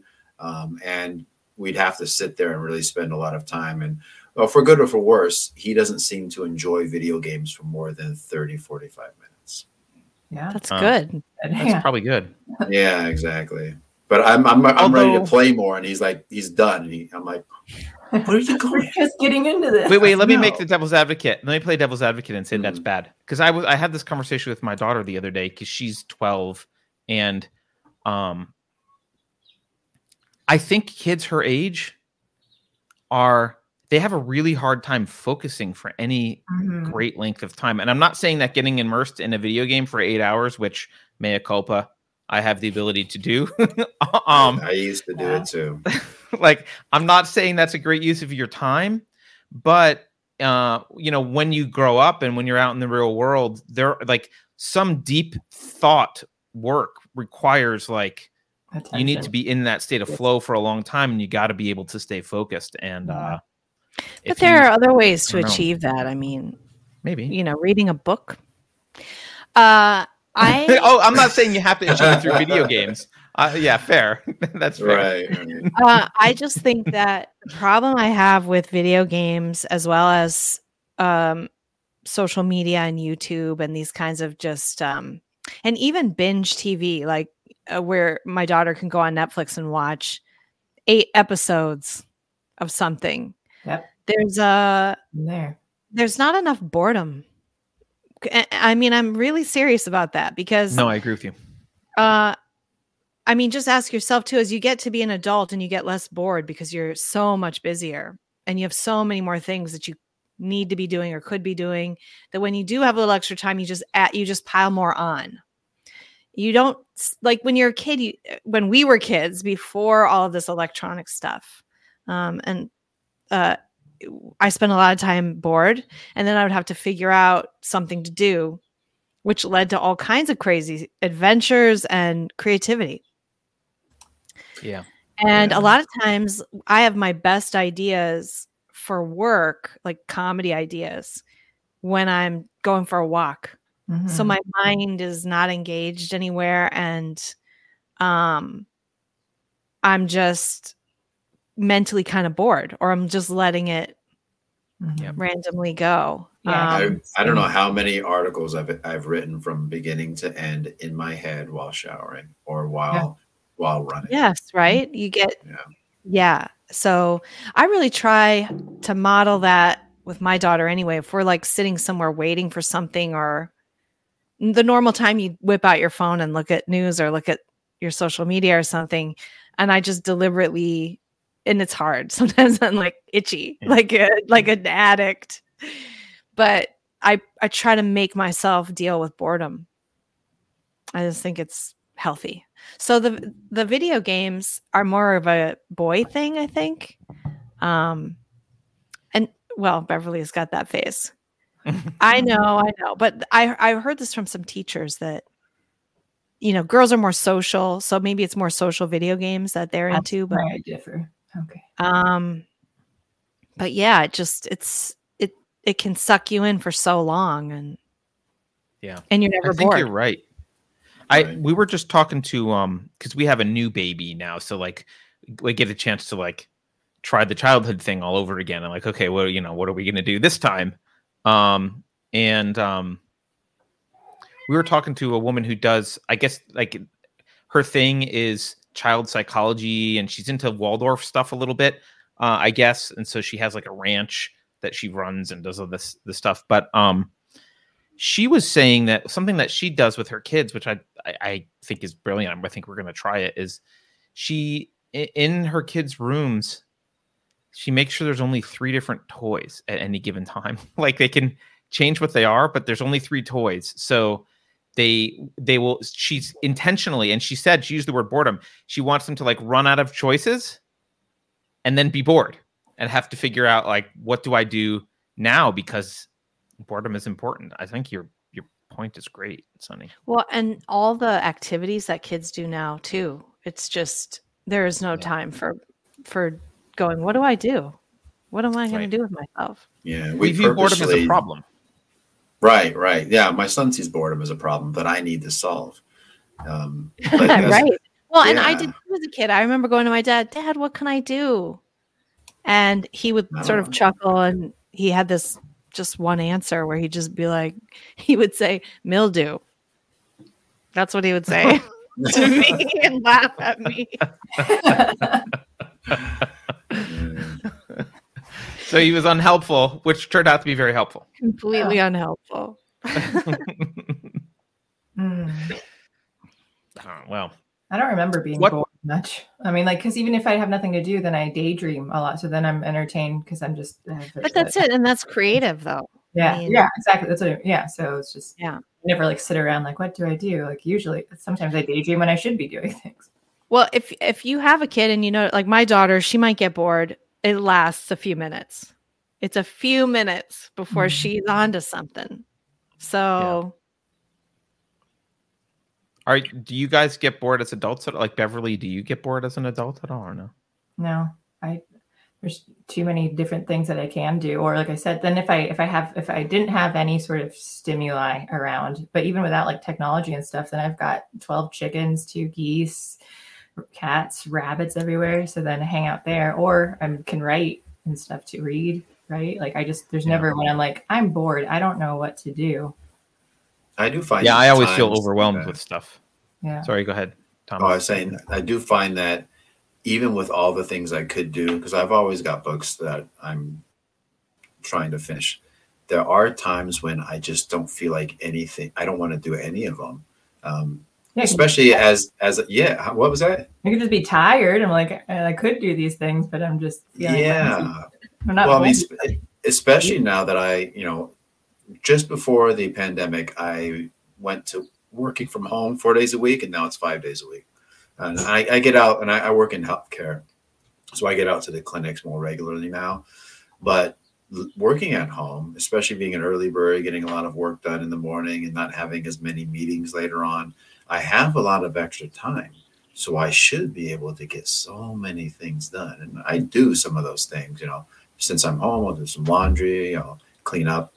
Maybe take a break and read. But there are times when, even though I've got all these things that I could be doing, I just don't feel like I want to do any of them at all. And I feel almost a little bit bad, because like, you've got all this time. You should be productive. You should be reading. You should do this, that, and the other. Yeah. So what do? Do you just, you must do something. I sit and spin. I don't know. Just sit and stare at the wall. Maybe I'll put on a podcast or something. But I think there should be some kind of space. I'm alluding to what you're saying, to where there might even be a necessity for a space where there's almost nothing, like sensory deprivation. Or I agree with that. It is meditative. Yeah. Yeah. Even if it's a walk in the woods or something. It might even be a little annoying. I get bored. Mostly I get bored waiting in line. And partly I don't have the skills to do that anymore. I don't remember being bored waiting in line too much before I had a smartphone. Right. And now that I have a smartphone, if I start to get irritated waiting in line or waiting for people. So unless I can read my phone, so I try not to, because I'm noticing it as like a thing. I try not to, and I try to just pay attention to all the people, because I thought about this, before I had a phone, I'd be standing in line, I'd be around doing stuff, waiting for my plane. What did I do? I noticed my surroundings. I would see people, so I try to just put it away and just sit there and just be. Yeah. Look at a tree. Yeah, exactly. Yeah. My daughter and I play this game. This might be weird and nerdy, but like, we play a game like that where we have a kind of a rule where phones aren't allowed at tables, or like when you're like, or if we're out to eat, like you can't be on your phone or whatever. Yeah, and we try and play this game with like, who has a gun, where are the eggs? Like we do all this kind of like who might have a gun? What are some weapon? What are some improvised weapons? Where are the exits? Like blah blah blah. Jason Bourne. Oh. Just because it's fun, like not that we're Jason. That's a delightful game to play with your daughter. Well, it reminds me. There's actually how delightful.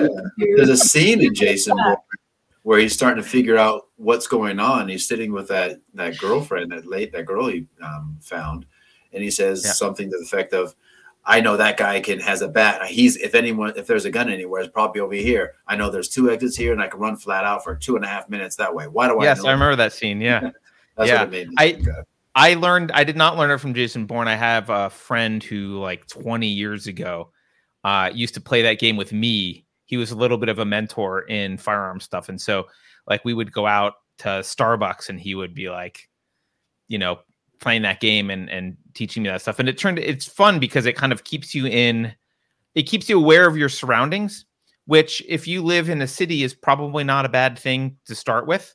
And just from a personal defense perspective, also, a lot of bad stuff happens because people are tunnel visioned into their phone and not noticing anything about their surroundings at all. We're not planning for the zombie apocalypse or like dystopia to happen tomorrow, but it is a fun game, and it forces you to do stuff that it forces you to be inventive, because you can run out of that. And then it's like, okay, well, you can start, how many people had red shirts or what, you can just kind of start practicing your memory or how much you're paying attention or whatever. And all that can be anti-boredom, but active mentally in some way. Right? I'm gonna try it because the kids do like stuff like that, like I Spy. So I bet if we stepped it up a little bit, it'd be similar. Like an actual spy, or I will say something. She's way better at it than I am, probably because she's way better at Who's Got a Gun than you. Is that what? Yes. That's just what you say. Oh my God. Yeah. And she'll be like, well, "How do you know?" That's what I was just gonna say. Because we have to justify reasons, and she'll notice details that I just don't. And she'll remember, like, oh, that guy did this and he had these kind of shoes and that guy did. And I'm like, oh, my God, like, I didn't notice this stuff that you noticed. But I think it's because she's been like doing it as a kid and it became like a fun thing for her when she was a kid. And I was learning it as an adult where it was like, yeah, like my brain's already kind of solidified and I'm just not good at paying attention. But she's much better at it. Like she'll come out of something that we did. And I actually think this is super important for kids. And I think Gavin DeBecker probably talks about this in his book.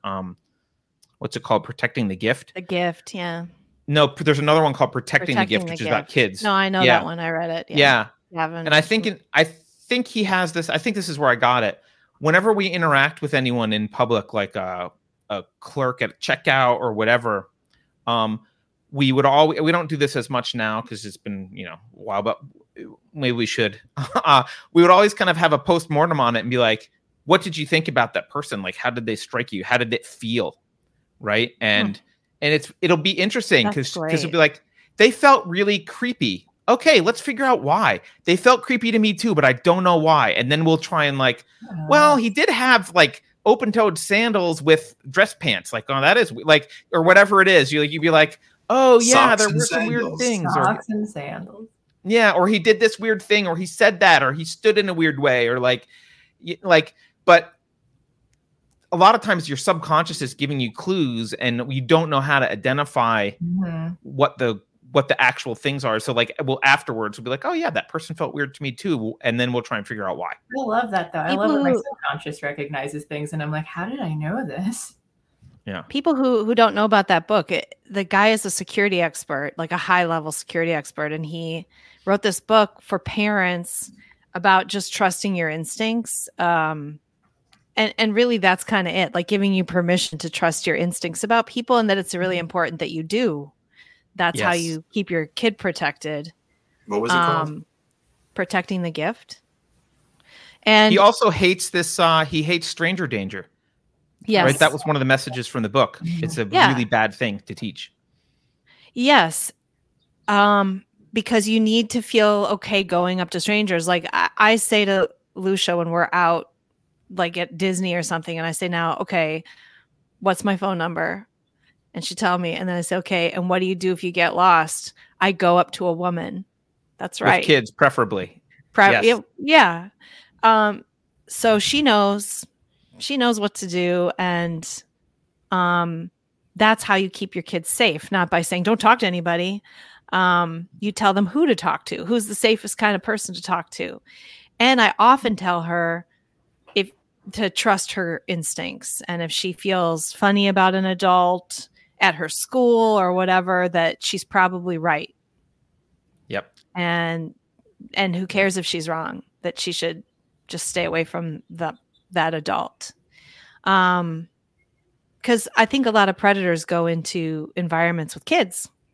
Yes. So, but I grew up in a bad neighborhood, and I mean, I don't know how many times it saved me just to listen to the tension and like the slight fear. And the gift, by the way, is fear. That's what he's saying. Protect the gift. And the gift is fear, which he says is this human reaction to very small things that it would take you a minute to sort of articulate them, but you have this fear, and that you have to listen to that fear and react to it and think about it later. And don't be sort of cowed by societal, well, I don't want to make a scene, or I don't want to, that fear is your automatic reflex. Fear is a powerful emotion that you should listen to and respect. Yeah. So it's a great book for parents. I think the first book is The Gift of Fear, right? That's the first book. Is that right? Is to adults, yeah. And then the second book is Protecting the Gift. I'm pretty sure. I only read the kid one. Oh. But yeah, it would apply to adults too. I mean, if you're a woman and you're walking in a parking lot and there's somebody weird and it, like, who starts talking to you and you sort of feel like you need to be nice, you don't need to be nice, and you're probably going to get in trouble because you are right about these things. Like, we have good instincts. It's a combination of subtle things that we're seeing or sensing that are real. It's not like you're getting a revelation about the person. There's something going on. The person is off somehow, or their behavior is nervous, or, you can see these things, but you don't consciously notice it right away. You get an emotion. Yeah. You feel it. Yeah. But Yeah. I remember being in a room with someone like that. Sorry. But I didn't know why I was uncomfortable, but there was just something off about this guy. And it was in a medical situation. So I'm in the room with him. He's talking to the physician assistant. And it turns out, long story short, that he was developing schizophrenia, which often happens to male adults around college age. Yeah. So it turned out, in retrospect, my feeling was uncomfortable around somebody who I could not predict because there were things he was doing that just didn't make sense. Yeah. Yeah. Erratic. Yeah. You could tell subtly his behavior was not normal and was maybe chaotic in a way that could be dangerous. Yeah. Yeah. Mm-hmm. Well, I think we've gone for a couple hours. It's probably time to wrap it up. Mm-hmm. Do we have any final thoughts from anyone? Hang on. Where is it?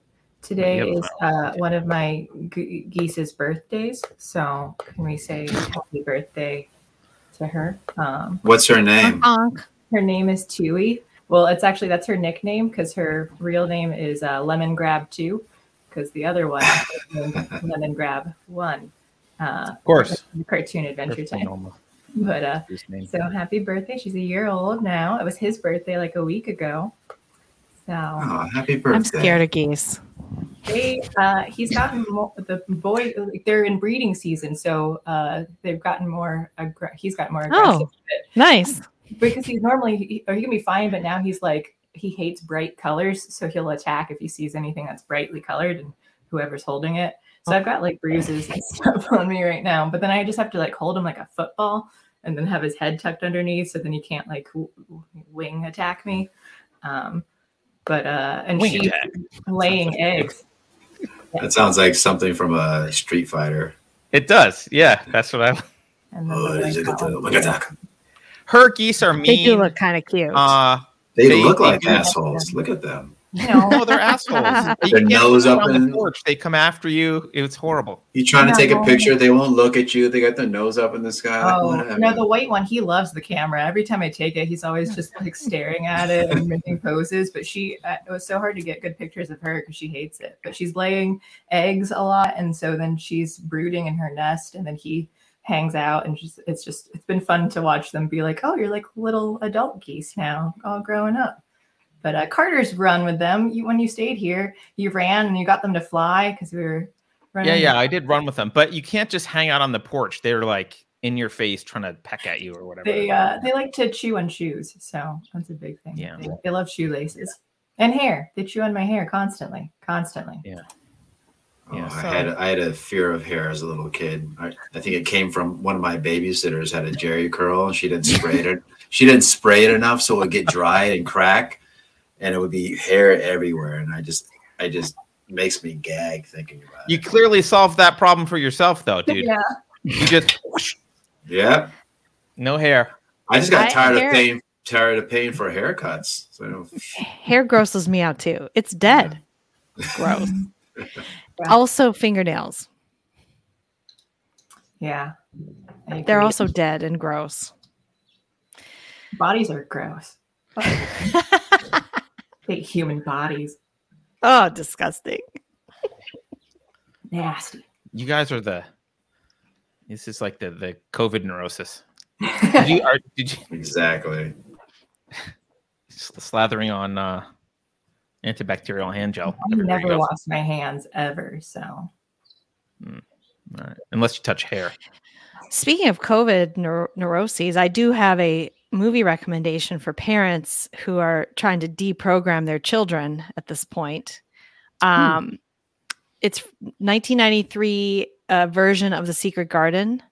It's a good book too. Oh yeah, I've read it. The 93 movie is really good, and it's a story of a boy who is being locked inside his house by an overprotective parent and that parent's staff. And anyone in the room has to wear a mask, and because they're afraid of spores in the air, and they lock his windows, and he's very sick because he's inside all the time. Mm-hmm.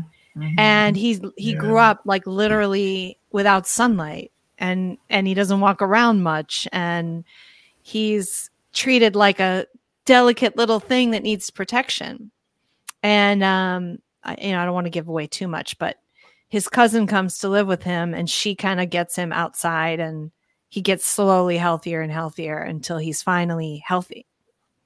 That's awesome. And then he surprises all the adults, and they love him. They're not doing it to hurt him. They're doing it because they love him and they don't want him hurt. And so it all has to be done in secret. And then at the end, the big reveal is, oh, he can walk and he's healthy and he's fine. And the father's crying. Watch that before it gets banned, I guess. Right. That sounds like not the message. But this is—it's so funny because this movie's from '93, and it's presented as negative that everyone's wearing masks around this kid.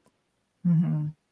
And I like it because it's none of these adults are evil; they're all well-meaning. They all care about this boy, but their overprotection is killing him. Right. So it's not exactly a one-to-one comparison for today, but right. But I think for kids, they go to school and their teachers are people that they like and admire, who they believe have their best interests at heart. But then you have to sit. So I want to tell my daughter, well, these masks are wrong, but her teachers and the administrators and all this people who care about her are telling her the opposite. And it's not enough for me to go, oh, no, they're just bad people. They're trying to muzzle you and mask you. And right. But that's not right. So anyway. Yeah. That sounds awesome. I'm going to want to go watch it. I don't think I ever saw that movie. It's a good story, too. It's a great book. Good book. Mm-hmm. Okay. Yeah, I remember. What age level is the book appropriate for? 10. Yeah. Oh, okay. So it's, Yeah. Cool. All right. Any other final thoughts from you or Thomas, or I guess Beverly shared her goose birthday. I've got more goose pictures, so I'm gonna run out and make sure I get my little buddy off the bus in a few minutes. No mask anymore. Woo-hoo. Yeah, nice. Same for us next Friday. Yeah. Well, don't worry. I saw there was a teachers. I think it was a bunch of protesters in New York City who made up some cute little songs about how the mask mandate needs to be reinstated. So. Yeah. Don't worry. These maybe teachers, it'll come back with luck. I'm starting to think teachers are the worst people in the world. Don't let them teach. Yeah, don't let them be with your kids. Yeah. Can you imagine being afraid of your own students? And my cousin, she's an elementary school teacher, but she's cool. She's the only one. Like, we don't have mask mandates here either, but she's like the only teacher who isn't wearing a mask though, because she's so they can actually hear her and see her face. But then they were told but they can still be, like leaders for their children, so that everyone else is like wearing masks. But she just like blatantly saying, nope, she's being a leader. Yeah, she's leading. Exactly. That's right. Yeah. Absolutely, good for her. Yeah. Well, thank you all for joining. Thank you. This is a fun conversation. Pleasure to be here. As always. I have one final announcement I guess we'll make before we leave, but I'll say goodbye to you guys first. So thank you guys. Goodbye. Thank you. We'll see you. See you next time. Bye. All right. I just have one final announcement. I know we've been going long. It's two plus hours at this point. I guess maybe exactly 2 hours because we started late. As many of you have probably noticed, Carrie hasn't been around for Covfefe Break lately. That's because she is moving on from Unsafe Space to focus on her new channel, which is Carrie Smith Deprogrammed. Beverly can place a link to that in chat, please, Beverly. To be clear, all of us here at Unsafe Space truly do wish her the best. We'll continue to promote her new channel, and we'll continue to, as we have been, encourage you all to please go subscribe and check out her content. She's been doing some awesome stuff lately. I can't emphasize that strongly enough. So please go check out what she's doing on her Carrie Smith Deprogrammed channel. But obviously, this does have implications for Unsafe Space, and I want to talk about those for just a moment. As many of you know, we do have several different series here on the channel. We have a Great Reset series with Comics Division, which is focused on, obviously, the Great Reset and also kind of alternative tech. I think he's going to start covering a little bit more and that kind of stuff. We have a show called 451 Degrees, which is about censorship in the specifically in the arts and pop culture with Alex Maselli. There's Dangerous Thoughts on Wednesdays, which is a little bit deeper and philosophical with me. And then we have some more series that we'll be introducing in the coming months here.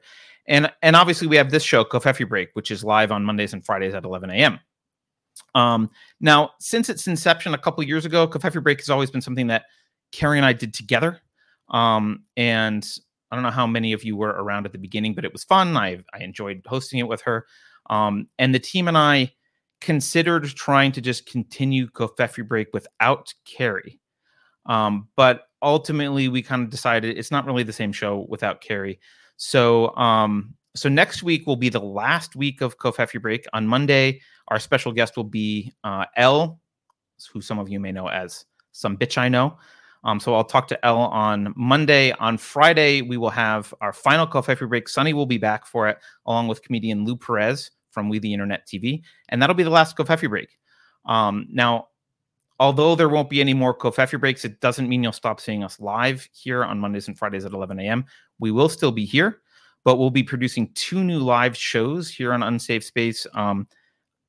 One will be on Mondays, and it will be a more news-oriented show, and the other one will be a little bit more lighthearted, and it will be on Friday. And they'll air during the same time that Covfefe Break airs now. And we'll hopefully next week we can give you some more details about the shows as they materialize. I just don't want to say too much about them right now. But although, you know, we'll all miss Covfefe Break, look, life moves on. You can still get your Carrie fix by going to her channel. I encourage you to do that. I'm personally excited to be separating, Monday and Friday shows into two distinct series. I think that will be actually quite good for us. I think with the new lineup, we'll have more flexibility. We'll, to be like silly and random and stuff on Fridays, but on Mondays, you'll be able to kind of rely on starting your week off with some discussion of current events and stuff. So in the long run, I think separating Monday and Friday into two distinct shows will be better. And of course, as I mentioned, we have other series planned and that kind of stuff. So look, I'm looking forward to continuing to build Unsafe Space along with all of you, which reminds me, I'm sure there'll be feedback, questions, comments about the future of Unsafe Space. Financial supporters, we will have a space in Discord to talk about that where we'll be there as well. And obviously, anyone can leave comments, thoughts, opinions, whatever on YouTube or Odyssey or wherever you're watching. So thanks again for watching Unsafe Space and watching Covfefe Break here on Unsafe Space. Have a great weekend and join me on Monday for the second to last episode of Covfefe Break with Some Bitch I Know. Take care, everyone.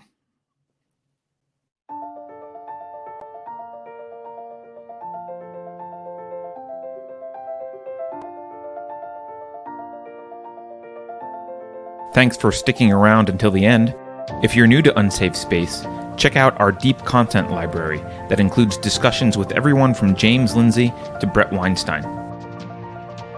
And please consider helping to fund our work by visiting unsafespace.com/donate. You can find us on a variety of social media platforms, and you can find a community of like-minded individuals on our Unsafe Space Discord server, which is open to financial supporters at any level. We hope to see you there.